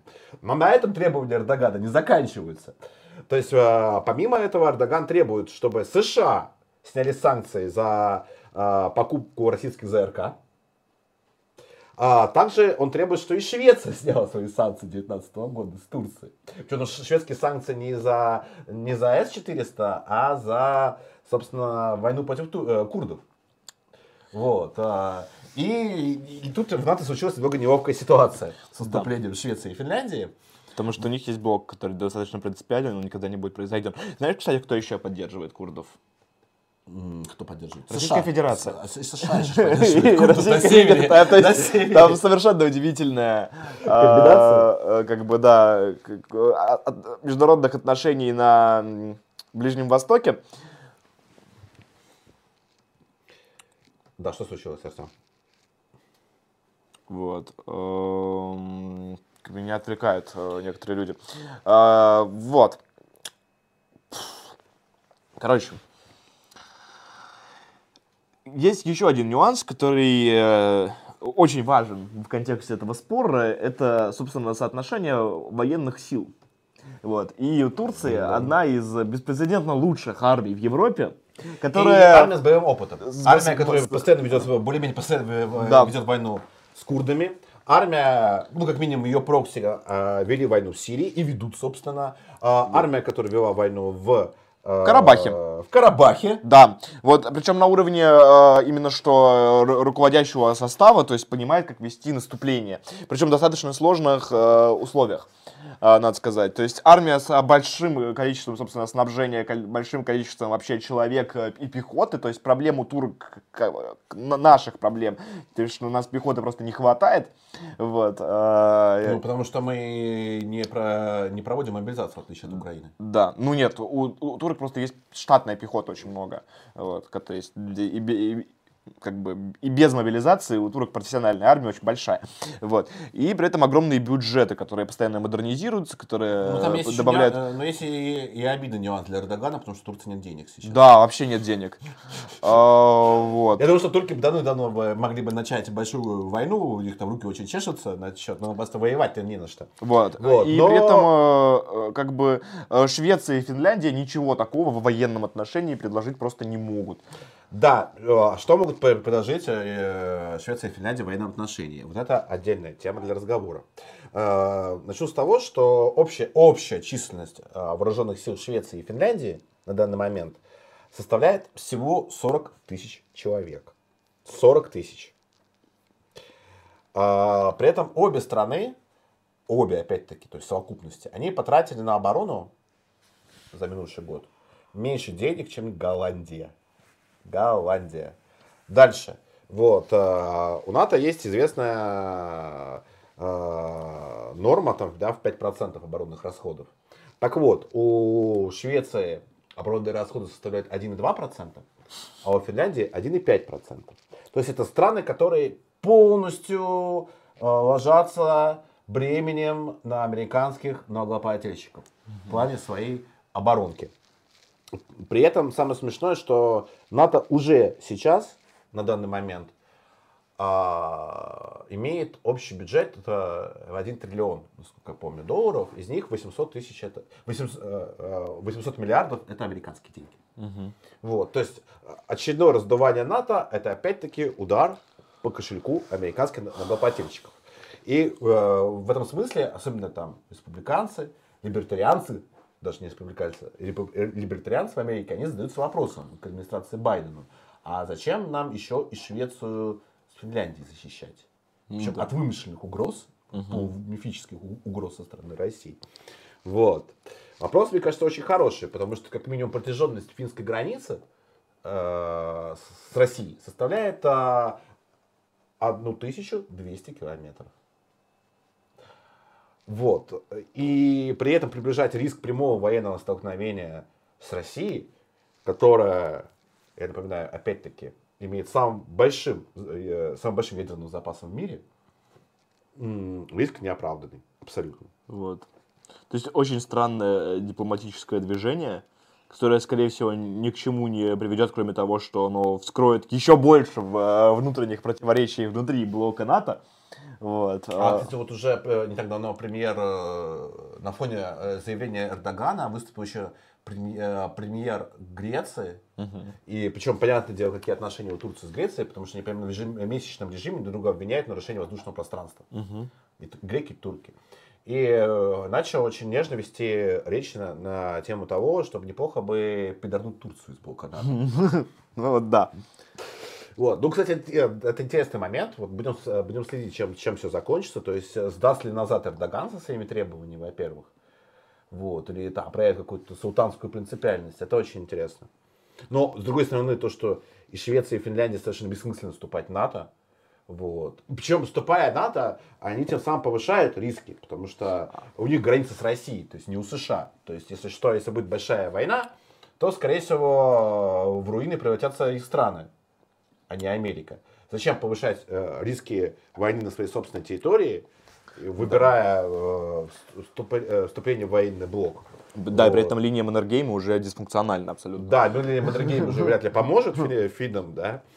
Вот. э, Это, мне кажется, очень глупое и нерациональное решение. Мне тоже кажется, это совершенно нерациональное решение. Они типа, мы понимаем, что у нас нет никаких напряженностей в отношении с Россией, но в блок НАТО мы вступаем, чтобы обезопасить себя, но на деле, блин, просто повысить уровень напряженности, учитывая, что и в случае атаки России вы огребете, как бы. Ну да, да. Вообще, без сомнений, то есть. Вот, и вот, может быть, даже пятая статья НАТО, как если вы будете в НАТО, она, конечно, когда-нибудь придет э, в действие, да, но вы уже будете в руинах, как бы, к тому моменту, как, потому что у вас не будет войск, вы даже не Украина. Вот, поэтому совершенно непонятен этот дипломатический ход, типа, зачем они отвлеклись от того, чтобы ублажать беженцев. Вот. э, Ну, будем наблюдать. В этом смысле вот, э, пятая статья НАТО, она вот все, все чаще слышна в воздухе, вот, поэтому э, перспективы Третьей мировой войны, они, они не то чтобы прям совсем уж иллюзорные. да. Да, я думаю, вообще не иллюзорно. Вот, типа, условиях. потому что, опять же, есть те партии войны, то есть э, никто не хочет воевать с Россией, это неправда, Польша очень хочет воевать с Россией. Причем Польша очень хочет, чтобы не она воевала с Россией, а Америка, например. Вот. э, И она всеми силами с начала этой войны очень активно пытается это произвести. Почему? Потому что поляки жалкие уебки. Вот.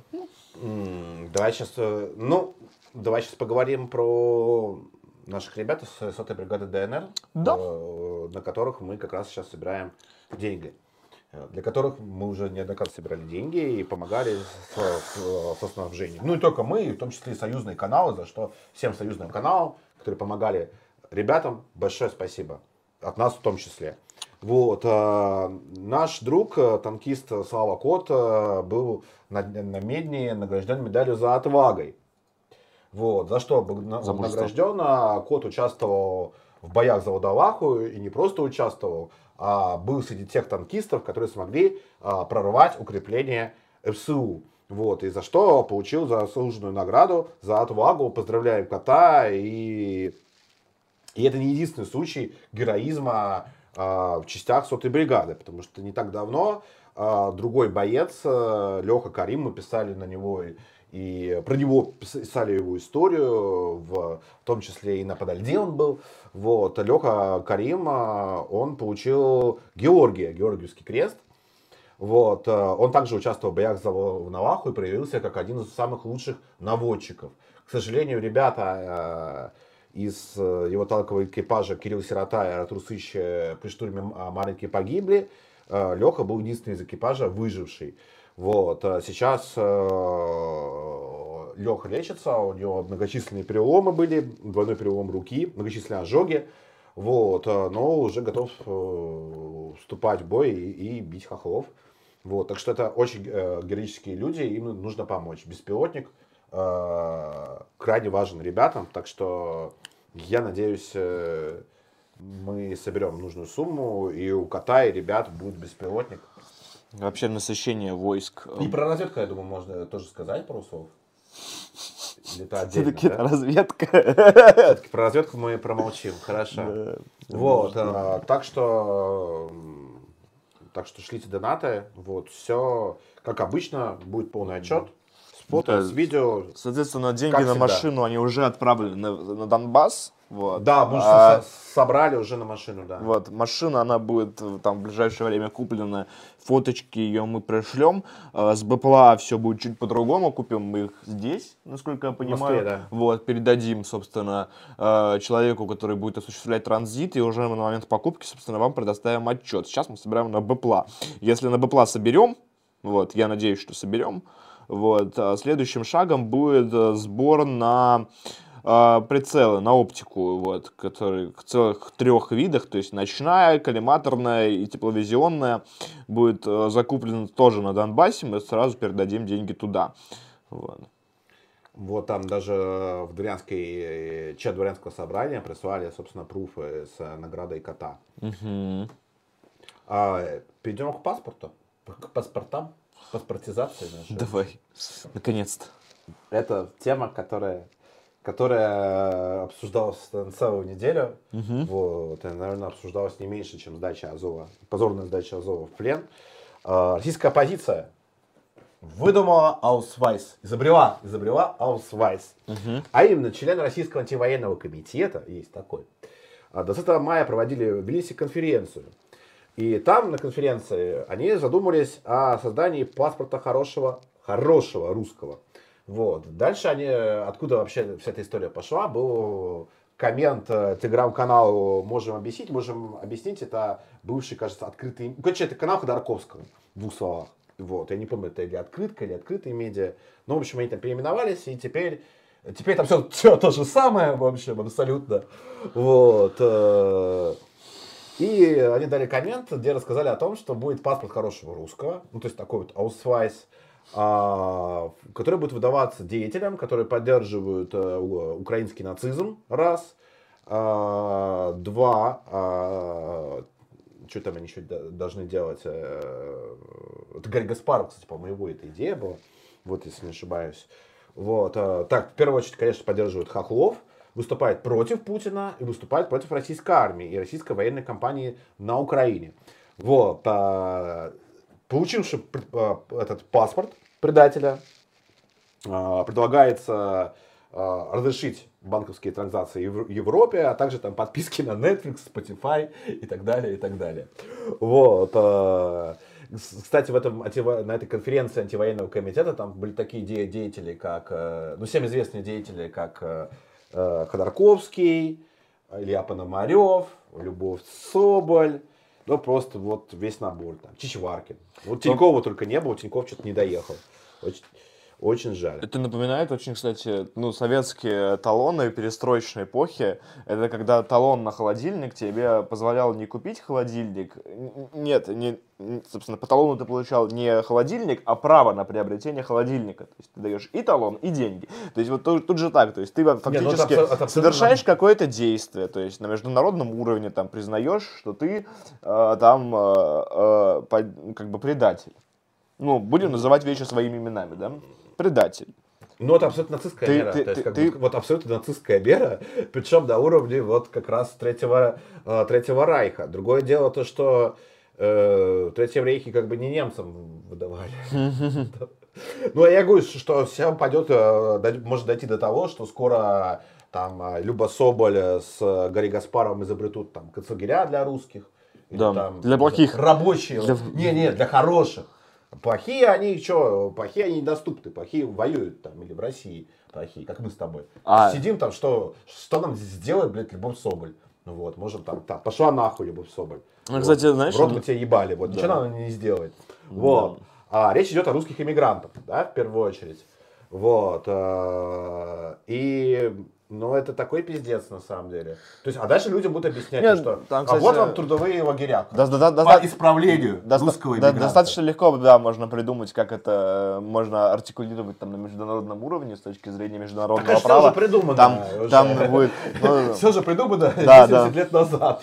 Просто. Сами понимаете, генетические особенности Кем? русского народа, они неизбежно приведут к империализму и к оккупации, вот, поэтому нужно немедленно создать лагеря, в которых э, европейские преподаватели будут учить цивилизации. Вот, что-нибудь такое э, э, по- подобное можно запустить вполне. Вот, э, тут достаточно интересно, кстати, положение в России, в, в смысле интеллектуальной жизни, то, что в России есть думающее меньшинство. Вот. И сейчас мы... И думающее, это самое думающее меньшинство предлагает кар- карты хорошего русского. там. Нет, нет. Из этого думающего меньшинства мы еще одно меньшинство, да? То есть то меньшинство, которое не отправилось лизать украинский сапог немедленно после начала там СВО, а, как это делают, кстати, очень многие люди, которые даже, ну, которых нельзя было в этом заподозрить, в том, что они это будут делать. Ну, смотри, а вот что, как, как правильно себя вести в данной ситуации? У меня, кстати, есть идея на этот счет, как правильно вести в данной ситуации либеральному российскому оппозиционеру-иммигранту. Вот что, что он должен делать или говорить российский Ну-ка, ну-ка. либеральный оппозиционер сегодня? Ну-ка. Вот ты как, ты, не, это скорее такой вопрос рассуждения. Вот вы тоже пишите. чат- Ну, не, мне, мне я абсолютно себе представляю себе, что Ну, дол- допустим- должен говорить э, российский либеральный оппозиционер э, Ну, в вот этот иммигрант день. причем, да, вот который не может в Россию вернуться, не потому что он там сбежал, короче, там, да, э, из-за каких-то фобий, а, допустим, потому что на него завели уголовное дело здесь. Ну, вот. и- Вот что он должен говорить или делать сейчас? Вот интересный вопрос для дискуссии. Ну, и Вот находясь где-нибудь там в Барселоне, например. И будучи иммигрантом, вот, но это сло- сложнее. То есть, потому что, ну, во-первых, а, подавляющее большинство всей этой хуйни, а на, на него уголовное дело не заведено. Да, да, И это вот, правда. Не, ну на э, Соболь, и- кстати, заведено уголовное На дело. Соболь заведено. За, причем э, это дело, как это называется, оно, санэпидемнадзорная ковидных эпох. Ну да, да, да, там вот на всех вот этих вот, э, как на Алехину заводили Да, да. по этой же статье дела. Потом а, на, э, эту, на Люсю Штейн заводили по этой же статье дела. Но у меня, кстати, есть довольно интересная мысль на этот счет. Как минимум мне она кажется интересной. Ну, то есть я, я могу себе представить, что должен говорить либеральный оппозиционер, который находится в России по всему этому поводу. То есть у меня есть очень четкое представление. Ну, во-первых, потому что я читал э, думские баталии времен Первой мировой войны. Вот. И даже вот те либералы, которые неизбежно большая часть из них в ближайшем будущем будет ответственна за революцию. То есть, ну, за самые Ну, там, Миляков, там известное выступление. там да. ужасные там пертурбации. Глупость это или А, предательство? бо- Большая часть их выступлений с критикой текущей власти, как либеральных оппозиционеров, сводилась к тому, что недостаточно пушек, недостаточно винтовок, недостаточно еды, нужно сапоги не прислать, туда воюете, нужно, да, нужно не больше орудий, нужно Да. орудия, чтобы они были побольше, чтобы вот раз орудие и пол Германии, хуя, вот, вот такие, не вот там там были Раз орудие, пол Германии. вот там там вот такие. Сармата дал, Сармата дайте. Вот там такие речи были. Поэтому я Это тоже правда. себе представляю, что либеральный оппозиционер, который там, он там сидит, он, война началась, он такой, почему коллиматоров нет, все разворовали, почему раций новых не купили, где БПЛА? Ну вот это вот и то, что должен говорить либеральный оппозиционер есть, на- в данный момент. Престолов это вот Бу- настоящий либеральный оппозиционер. По большей части Бульба Престолов это именно что настоящий либеральный, Либеральный оппозиционер, оппозиционер. тот, который вот, э, наверное, нужен. Э, Я отчасти с тобой соглашусь. Я бы даже пошел бы дальше в этих рассуждениях. Я думаю, что вот именно оппозиционер, российский оппозиционер-иммигрант, вот, э, вот пример, который, вот, вот персонаж, которого можно взять пример в этом смысле. Вот, я уже на одной из стримов говорил, это Анатолий Шари. Шари, Шари, правильно, да. Вот, это классический украинский оппозиционер. Что говорит Анатолий Шари сейчас? Он говорит о том, что да, русские совершили акт агрессии, да, безусловно, я поддерживаю свою страну, я поддерживаю Украину, вот, потому что я украинский оппозиционер.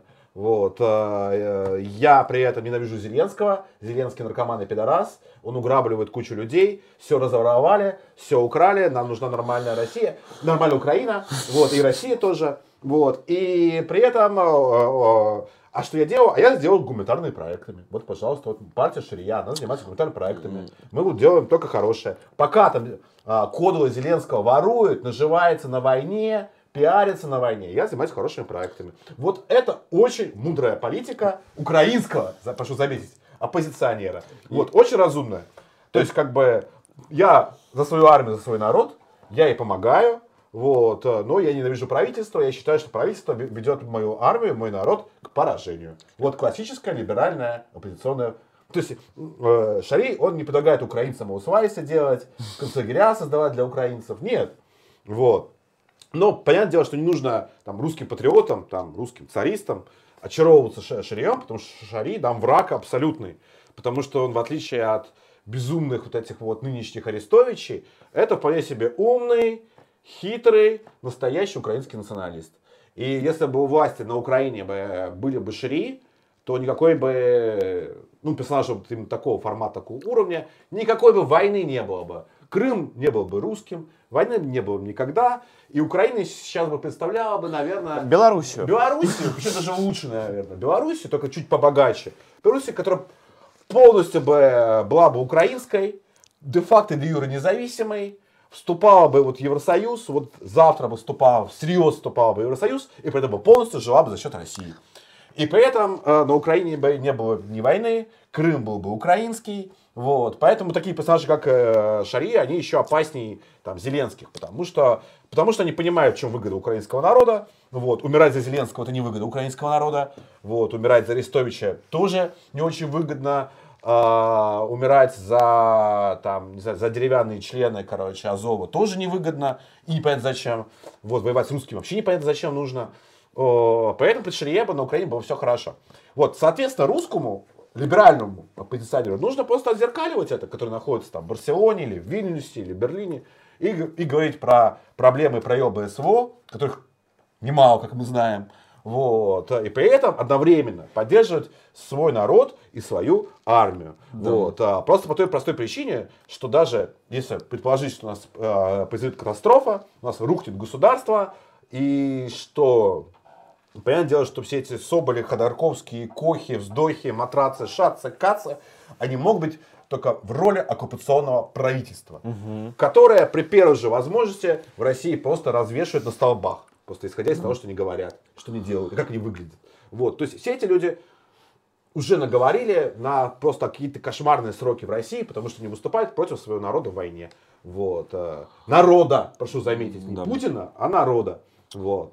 А, это выдающаяся, конечно, глупость, потому что я не понимаю, у людей нет Потому что амбиций. если у людей Кто есть... на каких выборах за- проголосует за человека, который говорит о том, что тебе нужен паспорт хорошего русского, вот, стать на колени и молиться, и молиться на Украину. Вот кто, блядь, за тебя будет голосовать? Воп- Вопрос, да, то что, то, что их действия абсолютно не, необъяснимы с точки с а, прагматического желания получить власть. Их действия могут быть объяснимы только с контрологической идеей о том, то, что они все получают деньги в каких-то посольствах. А потом ты смотришь видео, как Шульман приходит отчитываться вместе с Соловьем, а, приходит отчитываться, короче, британскому послу, и думаешь, а Там почему... не посол, там дипломат, да, Да, да, да. высокого ранга, да. А, а а почему же конспирологические, если вот? И в итоге ты такой, да, а может быть они действительно все иностранные агенты, как зачитывал Оксимирон? Вот. Ну, так потом Э, выясняешь, что они просто иностранные, не оппозиционеры, а иностранные. Да, да. То есть вот позиция, которую я озвучиваю, там позиция Ширия, вот, она мне понятна. А, Она это, а это позиция именно Вот. С другой что, стороны, с э, другой стороны, я с ней не агентуры. согласен. Вот, у меня куча вопросов вообще к режиму в России, к происходящему в СВО, но считаю, что в условиях войны при этом заниматься оппозиционной деятельностью это абсурд. То есть Да. это только может усугубить ситуацию. Когда мы победим в войне, когда все закончится нашей победой, тогда и будем заниматься оппозиционной деятельностью. Скорее всего, будем. Вот, э, я так думаю. В целом, единственные Да. реформы, которые во время Да. войны возможны, это улучшение ваших Но э, заниматься оружий. оппозиционной деятельностью в условиях войны, я думаю, что это очень глупое решение. Почему? Ну, вы посмотрите на февраль 2017 года, чем, к чему это все привело. Вот. Вот, это, собственно, наш Привело к национальный наци- опыт. Да, это наш собственный национальный опыт. Зачем его повторять во второй раз, непонятно. Вот. Вот. Ну, типа, вы хотите... Потому что крушение э, государственности, даже вот такой Да. нынешний, Даже который- плохой. Да, который у нас очень много вопросов, это будет... э, Потому что, типа, с одной стороны, ура, государство разрушилось, а потом еще 12 миллионов человек. Пуф! Да, если только 12, если не больше. Да, учитывая, что мы живем в мире, там, а, когда есть гораздо более эффективное оружие, чем трехлинейка и, и пулемет Максим, вот. И Ну, то есть это, уничтожать это- людей стало гораздо это проще. И гражданская война, и национальная катастрофа. Да, то есть... Поэтому я вообще, ну, как бы я э, никогда не занимался никакой активистской деятельностью. Вот, я вообще не- особо не люблю активизм. Я вот люблю сидеть, пизделки пиздеть, там текстики писать, а активизм, что-то мне, мне лень этим заниматься. Вот. Но даже если бы я занимался бы этим, я бы еще любой активист сейчас свернул по той простой причине, что не до этого сейчас. Сейчас главная цель победить в войне. Да. А дальше будем разбираться. Но это опять-таки не означает, что мы не должны, э, должны молчать э, в тряпочку и как кукол Ткоры только цитировать релизы Департамента массовой галлюцинации. Нет, мы все должны говорить правду, это наша святая обязанность. Да. Аким Апачев. Что ты думаешь, э, я Аким хотел... Апачев. Давай не про Акима Апачева, давай Сказать, чуть, что я думаю чуть- про Акима чуть позже. Ну, Я хочу закинуть еще одну тему, чисто обсудить. А, Беларусь. Белоруссия? А, активизация теробороны над Белоруссией, а, проведение скрытой мобилизации в Беларуси. Я очень хочу, Что ты думаешь? Я очень хочу, чтобы хохлы сами втянули Беларусь в войну, Лукашенко. Я думаю, это ты- было бы супер весело, потому что если бы хохлы начали бы обстреливать белорусские те- территории и втянули Белоруссию в войну, вот, э, Это бы закрыло дорогу к белорусизации. да. Вообще, Это всему. за- закрыло Белоруссии вообще обратный, обратный путь на Запад. Может, им денег дать на это? Я думаю, не, я думаю, что э, хохлы вполне готовы додуматься до того, чтобы там, э, ну, вторгнуться не вряд ли, конечно, вторгнуться в территорию Беларуси, но там обстреливать территорию Беларуси, устраивать диверсии, устраивать провокации, они вполне до этого додумаются. Я думаю, что у украинцев вообще нет никаких сил, чтобы вторгаться на территорию Беларуси. Ну да, да, да, да. Но Вот, для того, поэтому- чтобы. Ну, им вторгаться не нужно, в общем, чтобы там э, устроить этот праздник жизни на Стаканчик. границе. М? Стаканчик. Не знаю, у меня стаканчиков. никаких. Ладно. Я с собой стаканчики не нашел. Жаль. Вот. Ну ты попей со мной из новой бутылочки, я же не гнойный, Хорошо. а ты не Оксимирон. Слава богу. Вот. А, Аким Апачев? Нет? Еще мы не готовы. Мне, кажется, что происходящее в территории Беларуси, оно очень интересное. И мне Ну, интересно, ну, с ну- кем конкретно у Лукашенко договоренности сейчас, и с кем у них его больше. Вот, потому что, конечно, вот э, Беларуси войну на нашей стороне, это прекрасно. Вот Беларуси войну на чьей-то другой стране, это очень плохо. Э, И поэтому то, Ну, что сейчас кстати, происходит... в- вот, да, тут пишут чате смешно, а может, действительно, как бы, наконец-то Лукашенко всем- покажет, откуда готовилось нападение. Наконец-то все узнают это место, потому что там уже, конечно, который месяц весь интернет обсуждает это загадочное место. Вот, наконец-то, может быть, мы узнаем. Может быть. А, Так, давай донаты, а потом Аким Апачев. Давай, донаты и Ну, Аким с- Апачев. А, потому что, как вы понимаете, нам осталось еще, ну, примерно 800 тысяч рублей собрать, вот, а вы как-то не очень торопитесь нам деньги присылать. Вот. Опять-таки, сегодня мы собираем на себя, на себя, Да. на себя мы тоже... А, да, подписывайтесь на наш Бусти обязательно. Да. Становитесь э, спонсором обыкновенного царизма и открывайте свой путь в настоящее дворянство. Вот. Других путей сейчас нет, поверьте. вот. А, Кринжмейстер прислал нам... Хороший, хороший никнейм. Радист, это ты, я тебя узнал. А, а, Слава России отпила у Чукотки. Новые локации для экстракшена батальона «Навоз». Так вот, предлагаю остановиться на злом русском, дабы не опуститься на уровень бойс-бенда Боцмана, обозвавшего своих бандитов бойзами. Бойзами. Мне кажется, это немного по-пидорски, короче. Созда- Если ты нацист, создавать бойсбет и называть своих соратников бойзами. Хотя это неудивительно, там все в сауну что-то ходят. Ну, это, в общем-то, чем другим... То есть, они э, ходят ребята. в сауну, короче, и фотографируются. Пока там, короче, собачий корм там доедают, Да. С Волыдой, вот, Настоящие, эти- настоящие, настоящие, настоящие бойзы, они в сауне отдыхают. Да, это поразительно. Вот. а, RA прислал 5000 рублей и прислал на эм, сообщение. Добрый вечер, господа. Слава России. Слава Добрый России. вечер. Добрый Слава вечер. России. Спасибо. Настасья К. а, прислала 300 рублей с вопросом. Привет. Привет. Настасья. Привет. И спасибо. Как относитесь к Бульбе Престолов? Знаете ли его лично? Я не знаю его лично, вот, не знаю, кто этот канал, вот, отношусь, я, я вообще к всему всегда хорошо относился, и по большей части того, что он писал и до войны, и, и по разным другим темам, мы во много с ним рифмовались. Вот. А Что касается того, что пишет э, Бульба Престолов сейчас, э, я во многом согласен, опять-таки, с его критикой и критикой по беспилотникам, но совсем не согласен с его формой, потому что у него вот такая форма, такой вот буйной, короче, вот нескончаемой такой вот истерии. Вот. То есть по содержанию там очень часто, ну, зачастую там написана абсолютно правда, которая подтверждается в том числе и моими, и разными источниками. Но вот, вот это вот, вот этот вот поток вот этого вот э, нескончаемого все, про, все пропало, мы погибли, вот, э, он вводит меня, честно говоря, в, э, в депрессию. То есть я вот не могу Честно говоря, читать. ну, Но при этом я как автор к нему хорошо отношусь, конечно. на- надо Вот. сказать, что вот, есть уважительно, как такая, я тоже уважаю Бульбу Престолов. Вот, но вот форма, Такая форма формулировка, она доводит человека до состояния камикадзе Д. Вот серьезно. Это вот самонакручивание себя. То есть я вот надеюсь, что Бульба не дойдет и не станет новым камикадзе Д от русского национализма. Вот, а, а будет как м, равновешенным человеком. Ну, Я тоже надеюсь, чтобы вот, э, если бы он только вот поменял бы на форму на более такую ясную, даже не сдержанную. Аналитическую, более- холодную. Более ясную, более холодную, вот было бы замечательно. Вот. А то просто вот каждый пост, все пропало, пизда, короче, там, Тувинский уебок все украл, короче, беспилотников не будет, мы погибли.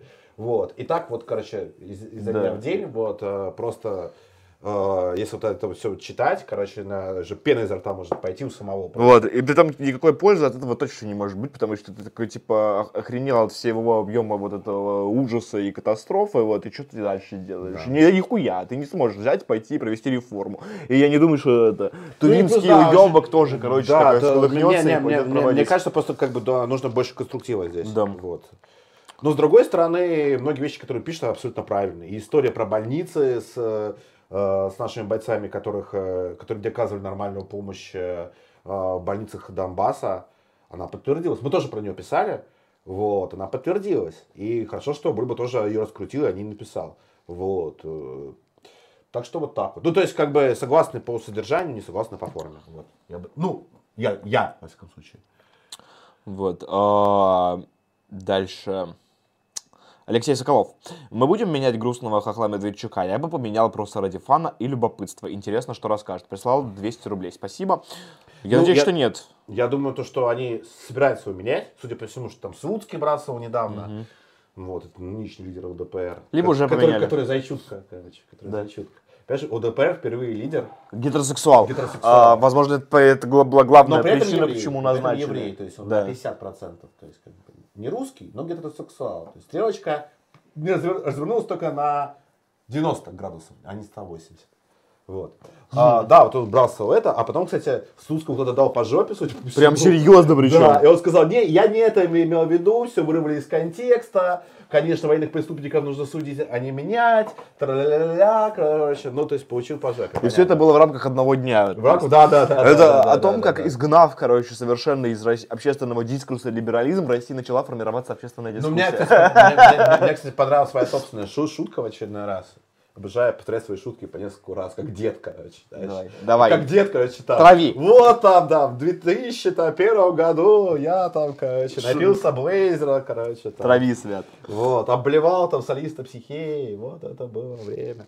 Так вот, э, сегодня Потупчик, короче, моя любимица, в своем канале написала про то, что а давайте мы обменяем Слуцкого на Медведчука. Вот после как бы того, что там Слуцкий припиздел эту чушь, вот, и мне кажется, то, что вот кого-кого можно обменять на Медведчука, это, конечно, естественно, не э, ли- лидеров Азова, а Костяну Потупчик. Это, будет, это войдет в историю как самый бессмысленный обмен. То есть это два вот самых бесполезных человека на земле просто. Это Медведчук и Потупчик. Вот, и если ее отдать хохлам, пусть, вот, кстати, вот, чтобы хохлы проебали информационную войну, а, ЦИПСО должна возглавить Кристина Потупчик, короче. Вот, хохлы, забирайте, пожалуйста, Кристину Идеологическая диверсия. очень талантливый менеджер. Сеточки вот такие просто. Сеточки на 100 миллионов просто. Вот все вам сделать. Забирайте. 11-12 год, помните, как сработало-то? Да, да, да. Мы, короче, забираем Медведчука и не знаю, что с ним делаем. А, но А я... как- что- вот что делать с Медведчуком? Почему Понимаешь, мне постоянно смущает, что в Яндекс Такси очень мало славянских водителей. Так слушай, Янукович есть. Это, так, Ну. У нас есть Из этих персонажей уровня Илья. Кива, который сейчас в Москве, кстати. Я думаю... короче. Ну, Илья Кива, кстати, пидорас, он же там... Да, пиздец просто. Он заебал меня. Во-первых, он такой двухствольный чел. короче, Он же я там радовался убийству людей же. второго Да, дня. да. Это просто Я, я, я думаю, что, короче, нет, я бы не сел к нему в машину в такси, согласен. Да. Да. Медведчук еще А норм. ты с Медведчуком. Да, там где-то старый, он заснул бы за рулем бы, и ты, ты въебался бы в стол бы просто, бы никуда не доехал бы. А я же на заднем сижу. Это одно из самых безопасных мест в машине. Ты любишь право. с- с водителем сидеть? Что? С водителем Не. сидеть? Я Это, понял, кстати, самое опасное я место понял, в как... машине. э, Давайте я еще одну историю расскажу, короче. Я как-то ехал, короче, с одним водителем такси с, с- славянским. Вот, он такой... А ехал я рано утром, вот, очень рано утром, и такой полусонный. И он такой говорит, что, говорит, мне не нравится Путин. Я такой, води, водила. Я говорю, а чем, чем, чем мне нравится? Говорит, ну, говорит, Путин недостаточно жесткий. Нам нужен жесткий президент. А, это еще до войны было еще. Вот, это было там что-то в конце там прошлого года. Или там даже раньше. Ну, неважно, говорит, недостаточно жесткий. Я говорю, а кто, кого вы хотите, кто вам нравится, какой лидер? Говорит, ну, этот, блядь, как его, пиздоглазый. Я говорю, кто? Он говорит, ну, бля, ну ты же знаешь его, ну новости же смотришь, ты новости смотришь, или не смотришь? Мне такой, я говорю, ну как, ну смотрю иногда, читаю, там, имею какое-то отношение. Говорит, а кого ты не умеешь, короче? Ну этот, блядь, пиздоглазый. Я говорю, кто, блядь? Говорю, Ким Чен Ын, говорит, во! Вот быть президент! Вот это нормальный парень! Как он там американцам-то, а?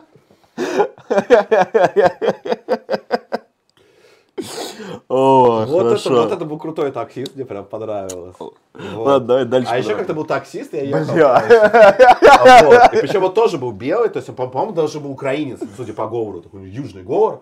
Вот, ну, в смысле, ру- южно-русский такой. Вот, и он такой говорит, а хотите я вам анекдоты про узбеков буду рассказывать? Причем, я, причем не понятно, почему про узбеков, я говорю, а я ничего не ответил, вот. Э, Ему было похуй, да, начал рассказывать.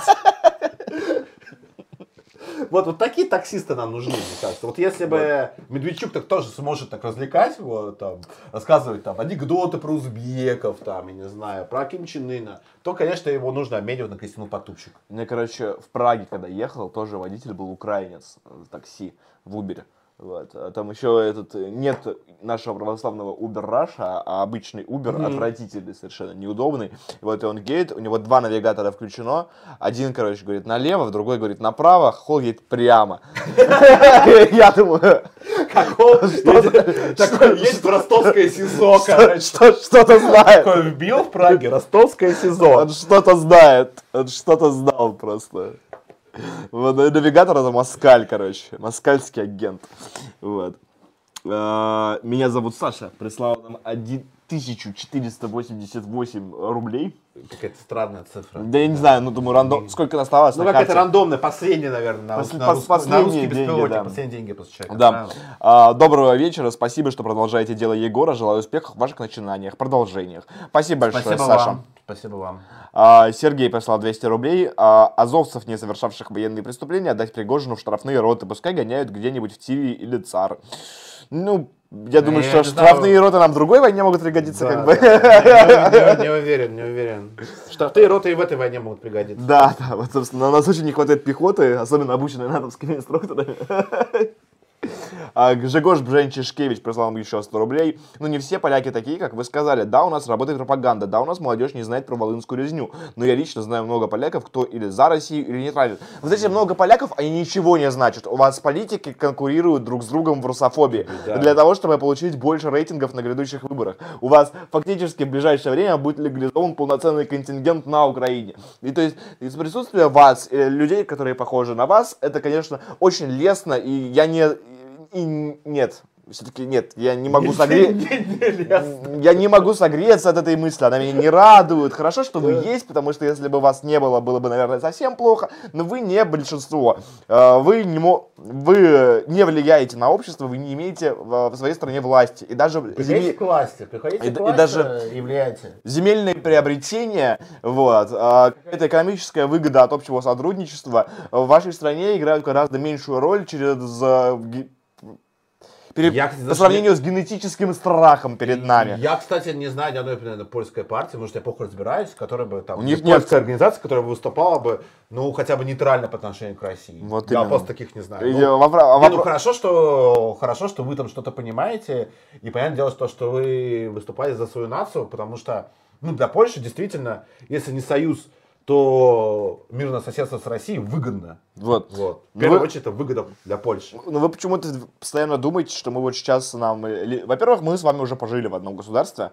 А, Вот. Нам не понравилось, я честно скажу. То есть у нас коллективный опыт э, взаимодействия с поляками, это в том, что вам все не имется. Вот знаете, не всегда мало. Пускай у вас будет собственное правительство, которое будет вас обслуживать. На- Нафиг нам Польшу присоединять. Я думаю, что вот э- эта часть вот Российской империи, она не нужна. Высоко это восстание этих дурацких. Ну, не знаю, я бы. Хельсинфорс, кстати, вернул бы. Хельсинфорс, да.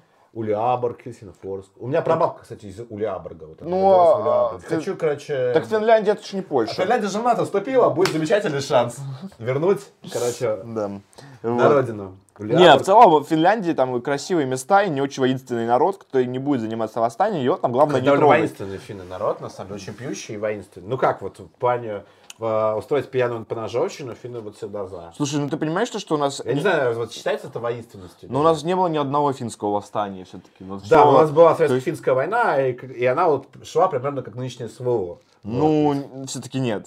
Ну, все-таки нет. Все-таки в нынешнем СВО численное преимущество, оно не у нас. Да? Так что уже не Ну, можем- я про общие вот успехи. Ну, смотри, а, еще, э, ну, то есть, э, как бы совет... финны, они вот э, во время существования Российской империи, они были в составе с 1708 года. Нет, 1807. 1807. Нет, финны окончательно были в составе с э, 1800, там, Девятого, тысяч- типа Седьмого первого десятилетия. То есть между, начала 19 века. между да. Тильзитским миром и до да, да, Отечественной да, войны. До, до начала вторжения Наполеона. Там была российско-шведская война очередная, Да, по да, которой да, верно. Финляндия отошла России. То есть, соответственно, она пробыла в верно. составе больше 110 лет, и за это время ни одного восстания. То есть поляки пробыли, ну, примерно 130-140 лет, они были в составе Российской империи, и заебали. Ну, Ну, просто поляков заебали. было больше еще. И у поляков все-таки сложившаяся культура своя, собственно, национальная. А про финнов, э, тем более финнов на момент начала 19 века, у них не было... Там другая история. У финнов не было независимого государства все это время. У поляков было свое независимое Да, это государство. перед, переданная провинция, А, как и а, Прибалты. Фи- А финны это была по- постшведская провинция, которую мы отвоевали у шведов в процессе войн со Швецией. Как Прибалтов, Да, кстати. поэтому это разные истории все-таки. Ну да, ну ладно, ну можно подумать там. Ну, короче, очень Мы немного. на ответили на деле. все вопросы? Не, мы не ответили на все вопросы. Мы вот говорили к Жигожу, что ему делать. Давай Вот. вот мы ответим на три последних и вернемся к, К Акиму Апачеву. К Акиму Апачеву, да. Сергей прислал 500 рублей. Громокотам на авиацию. Спасибо. Туда и уйдут. А, Ян 300 рублей. А, Слава России, слава победе. Спасибо, Ян. И Григорий 100 рублей. Слава России, слава России. Слава России. Шлите денег. Денег шлите. Очень нужны быпла. На этой неделе вы, клип выпустил музыкант Аким Апачев. Вот, Я, кстати, вот уроженец Мариуполя. Первое вообще, что я у него слышал. вот, А, нет, он, он э, как-то известен, как мы с тобой, широко известен в очень узких кругах. То есть у него был, ну я думаю, кстати, поизвестнее, чем мы. Вот, у него был трек э, про лето арбалета. Вот, он был довольно известный, даже хит, можно сказать. Вот, э, ща Вагнера подъедут, короче. А, и он выпустил теперь клип и песню, а, которая называется, я вот прям даже так не скажу, Пливы Качан называется. Да, это ответ, Вот. понимаешь, ты же знаешь, что у них есть вот э, плывение кача, это вот такой своеобразный пропагандистский лозунг украинского национализма. Я вообще ничего не понял, когда посмотрел. Вот. Э, сразу скажу. Я вообще ничего не понял. Даже э, несмотря на то, что там были вот эти субтитры на русском. Я понял, что, какая, что какая-то внутриукраинская какая-то хуйня, она для меня недоступна. Мне не понравилось. Вот. Ну, значит, честно скажу, пускай не, не обижается Аким Апачев на нас. Вот. э, Честно скажу, во многом мне не понравилось, потому что я не понял. Вот. э, э, Я не понял, почитал по-русски, ну и чего там, типа, эти демонов этих хоронят, под демонами эти азовцы, ну какие не демоны? Не, не демоны, они, блядь, тупые уебки, блядь, какие там демоны. Вот, зачем их ли- лишний раз демонизировать? Вот. И что-то, короче, и э, нач- началась дискуссия по поводу этого клипа. Вот. э, Почему? Потому что еще предисловие к нему сам Апачев он написал то, что я типа забираю украинскую мову. Типа мы собрали Мариуполь, я забираю украинскую мову. Вот. И э, в русском сегменте Телеграм была целая дискуссия на тему того, нужна ли нам украинская мова вообще. Э, И она как-то развернулась в совсем неожиданном русле. Причем самое интересное, что вот люди, э, мои ребята, которые там вот находятся на Украине, русские, они, многим, большинству понравилось, кстати, говоря. говорят, то, что вот это вот прямо на местную публику заходит. Я, во-первых, а, сразу говорю, я не понял. И б, э, сам по себе, сама по себе подача вопроса, то, что э, мы забираем украинскую мову, украинскую культуру. Во-первых, украинской культуры нет, а во-вторых, нахуя нам украинская мова? Зачем? А, слушай, ты Нам знаешь, украинская мова? Я, я, я, мне, Что, по- что? во-первых, я буду, Что вот такая делать? дискуссия, потому что мне песня понравилась. Вот. Ничего не могу с собой сделать, понравилось. А, звучит красиво. Вот. и, э, и и женский вокал, который говорит про то, что на Азов стали демоны хоронят, мне, короче, очень, очень зашел. Тебе понравилось? Вот, да. Э, Вот. э, Мне кажется, что здесь есть э, такой порядок отношения, как... Короче говоря, я э, сейчас в машине своей вожу часы с кукушкой советские старые. Потому что я пообещал их отремонтировать. Я найду мастера и отремонтирую часы с кукушкой. Нахуй они нужны? Вообще они не нужны на самом деле. Вот. Они, я их повешу, они будут висеть. Вот, э, на, Повешу как азовца на на, на, на, на- на- на- даче у тещи. На даче. Как на даче у тещи. Вот. И э, э, они не, не- не будут нести какой-то реальной функции, потому что, ну, вот, с- как бы сувенир, часть интерьера. Вот, собственно, за, тем же это и прикольно, как у Акима Апачу, потому что там же он не говорил, что я, я забираю у тебя мову и буду на ней разговаривать. Ну, не, я просто забираю. У тебя была все. отдай. Вот, и поэтому пускай у нас будет одна песня, короче, может быть, даже две песни, короче, на малороссийском наречии. Вот, э, ни- ни- ничего в этом страшного нет. А, Я считаю, что вот опять же мне, когда я написал, что мне понравился, то Бульба мне ответил, что вообще нет никакой украинской мовы не надо. Вот. Ну, я, кстати, Э, соглашусь с, с Бульбой. я, я, я, я, я считаю, что Зачем? процесс э, как бы интегра- интеграции Украины, он должен быть На более... мове происходить? Нет, не на мове, а, а постепенно. То есть должна быть мягкая русификация, как э, происходит. То есть он, он, он сразу Слушай, сравни- мы что, должны э, Боже царя храни на мову переводить теперь, чтобы Да, почему, почему нет? А зачем? Почему нет? Ну, ты все равно большинство, есть, укра- а- а- ну, подавляющее большинство украинцев знает русский язык. Подавляющее Ну, большинство... Пускай начинают на нем разговаривать и не говорят на этом псином, короче. А единственный регион, где на русском не говорят, это, запад, э, это кра- крайний, зап, крайний запад Украины, то есть это Львов и так далее. Там действительно выросло поколение, которое либо не говорит, либо плохо говорит на русском. Да, возможно, это им адресовано вот это вот все, но просто э, мне тут, кстати, буквально сейчас пишут, вот, э, украиноязычные читатели, слушатели, то, что у, нее, у песни христианский народный мотив, но вместо слов там глубокое религиозное проклятие, постнерелигиозное, просто глубокое проклятие. То есть, типа, большой бэк у этой песни есть. Возможно, но я просто вообще не знаком с этой внутренней украинской кухней, культурной, потому что немножко брезгую, уж простите. Вот. э, Ну, просто, во-первых, я никогда не буду учить мову, мне совершенно не хочется не разбираться. Мне даже вот эти все посты в- Украсми, короче, перегонять через Google переводчик противно физически. Вот. э, Я думаю, что тут нужно...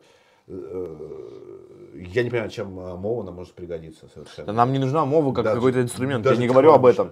Я не говорю об этом. Нам не нужна мова как, инс- как инструмент вообще. Нам не нужна мова как украшение. Нам нужна мова как инструмент временной пропаганды, который там э, дли- длится там, на переходный период в течение лет там трех-четырех. Вот, когда, и, опять же, э, Украина как государство существует э, сколько лет? С 91-го, это года, 31 да. год. А, за это время вот э, типа люди, которые, э, собственно, с 91 года рождения, они выросли э, в стране, в которой э, активно вытеснялся русский язык, в которой активно насаждалась мова, мо- мова, вот, которые э, при- привыкли жить с мыслью, что они украинцы, вот, и Ну и никакого... пора, и пора с этим закончить просто, и все. Нет, это нужно делать Сказать, мягко. ребят, ну, это нужно делать всё, мягко, Поиграли, потому что, хватит. э, Ваш государственный проект несостоятельным. Вот. Сейчас мы просто переходим на русский и начинаем нормально жить. Вот. В нашей общей э, русской империи. Вот, наверное, так. Да, вообще без всяких сомнений. Просто вот что- эти заигрывания, э, ну, помнишь, вот Мгм. все эти заигрывания с э, искусственными языками, со всеми вот этими вот вокальными э, эсперанто, э, сочиненными большевиками или там австро-венгерским генштабом, э, они никогда ничего хорошего не приводили. Да, но проблема в том, что мы живем в мире, в котором это уже сложилось. Э, То есть, когда мы не живем в мире, в котором у нас есть э, вариант э, начать э, заигрывать или не начинать заигрывать. Нет, мы живем в мире, в котором э, эти заигрывания, они уже все произошли, уже поигрались, наигрались, и вот теперь калибры летают, да. Э, То есть, э, у нас нет э, э, в- в- варианта занять альтернативную сторону истории, в которой э, у- у- нет населения, которое не, не говорит на украинском. Ну, слушай, я тут э, не буду каким-то категоричным спорщиком с тобой. То есть мне я не люблю украинский язык, я не понимаю, тоже. не люблю украинскую культуру. Я считаю, что она вообще не существует. Вот. э, Согласен. Если вот так подобные треки будут иметь какой-то пропагандистский эффект, я, кстати, не уверен, что они будут иметь, то хорошо. Мне Вот. кажется, Но что... я думаю, что культурная ценность трека, э, ну, она мне не... Я не буду ничего плохого говорить, все-таки там Апачев он на нашей стороне, вот, но она мне непонятна. вот Вот я- Она мне не- недоступна. Я считаю, Вот. что главная там культурная ценность этого трека, это типа, я вот это первая песня, которая посвящена нынешней СФО, за исключением э, совершенно уж неслушабельного диджей Зова «Слышу зов, ебать Азов». Да, мне, А. кажется, мне, кстати, больше понравился Саша Зов, ебать, Азов, чем эта песня. Мне кажется, отличный трек. Вот. Ну, то есть, э, мне кажется, что вообще, я думаю, что хорошо, за- хорошее заключение этой дискуссии в том, что если вы музыканты, если вы русский человек, а не Михаил Пожарский, вот пишите песни Я про... у Сыча есть такое свойство, он постоянно читает всяких пидорасов, а, о которых я вообще либо не знаю, либо знаю то, что они пидорасы, и никогда их не читаю. И вот Сыч всегда читает какой-то там Михаил Пожарского, потом сидит и бомбит. Блин, какой Да, же он говно написал, какой же он подонок. Слушай, мне Это правда, так ты или- хотел делать расследование про либертарианцев. Кому, блядь, кроме тебя нужны В либертарианцы? смысле, в хотел России? делать расследование, я его сделал. А, сделал даже. вот. Я его, Сделал. я его сделал полностью. Ну, оно не понятно вышло просто. понятно оно не было смонтировано. То есть оно полностью было готово. Мне дали интервью там э, примерно э, 10 пи- ч- человек из либертарианских партий. Вот. Оно было полностью отснято. Ну, мы ты, ты видишь, что любишь ты вот всякое такое изучать странное? У меня было задание, кстати, между прочим, на это дело. Ну и вообще, типа, тексты Пожарского мне э, волей или неволей в один из м- в чатах, в которых я сижу, так и скинут, короче. Особенно самые отбитые, ёбнутые, знаешь, там, или видосы его. Вот. Мариуполь Бейс, послушайте. Вот. Мариуполь Бейс. Слушай, надо пора завершать. Почему она празднуешь? Ну, 22 часа. Ну, слушай, мы еще не договорились. Давай быстро пройдемся по остальным темам. Окей. Вот шлите донаты. Ну, два часа это не три часа. Два часа, не три часа. Последний стрим у нас три часа шел, ничего. Нет, шел? нет, когда...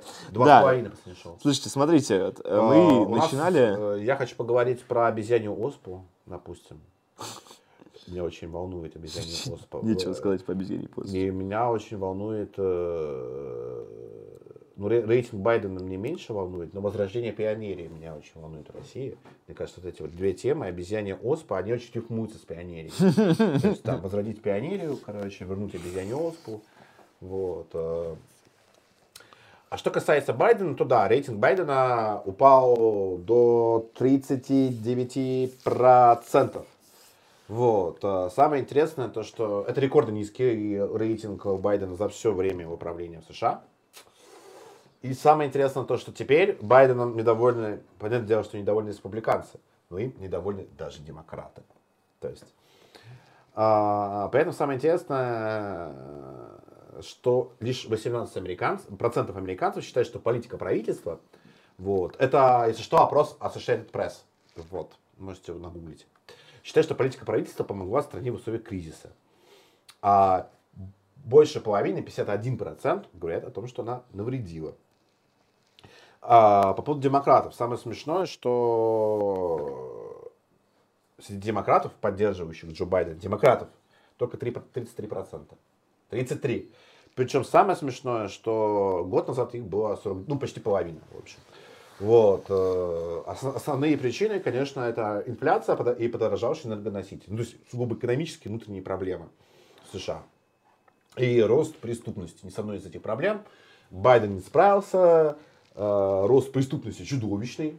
Причем, как в Лос- э, причем сразу в нескольких точках, на, точках насилия в Лос-Анджелесе, Сан-Франциско, э, в Нью-Йорке.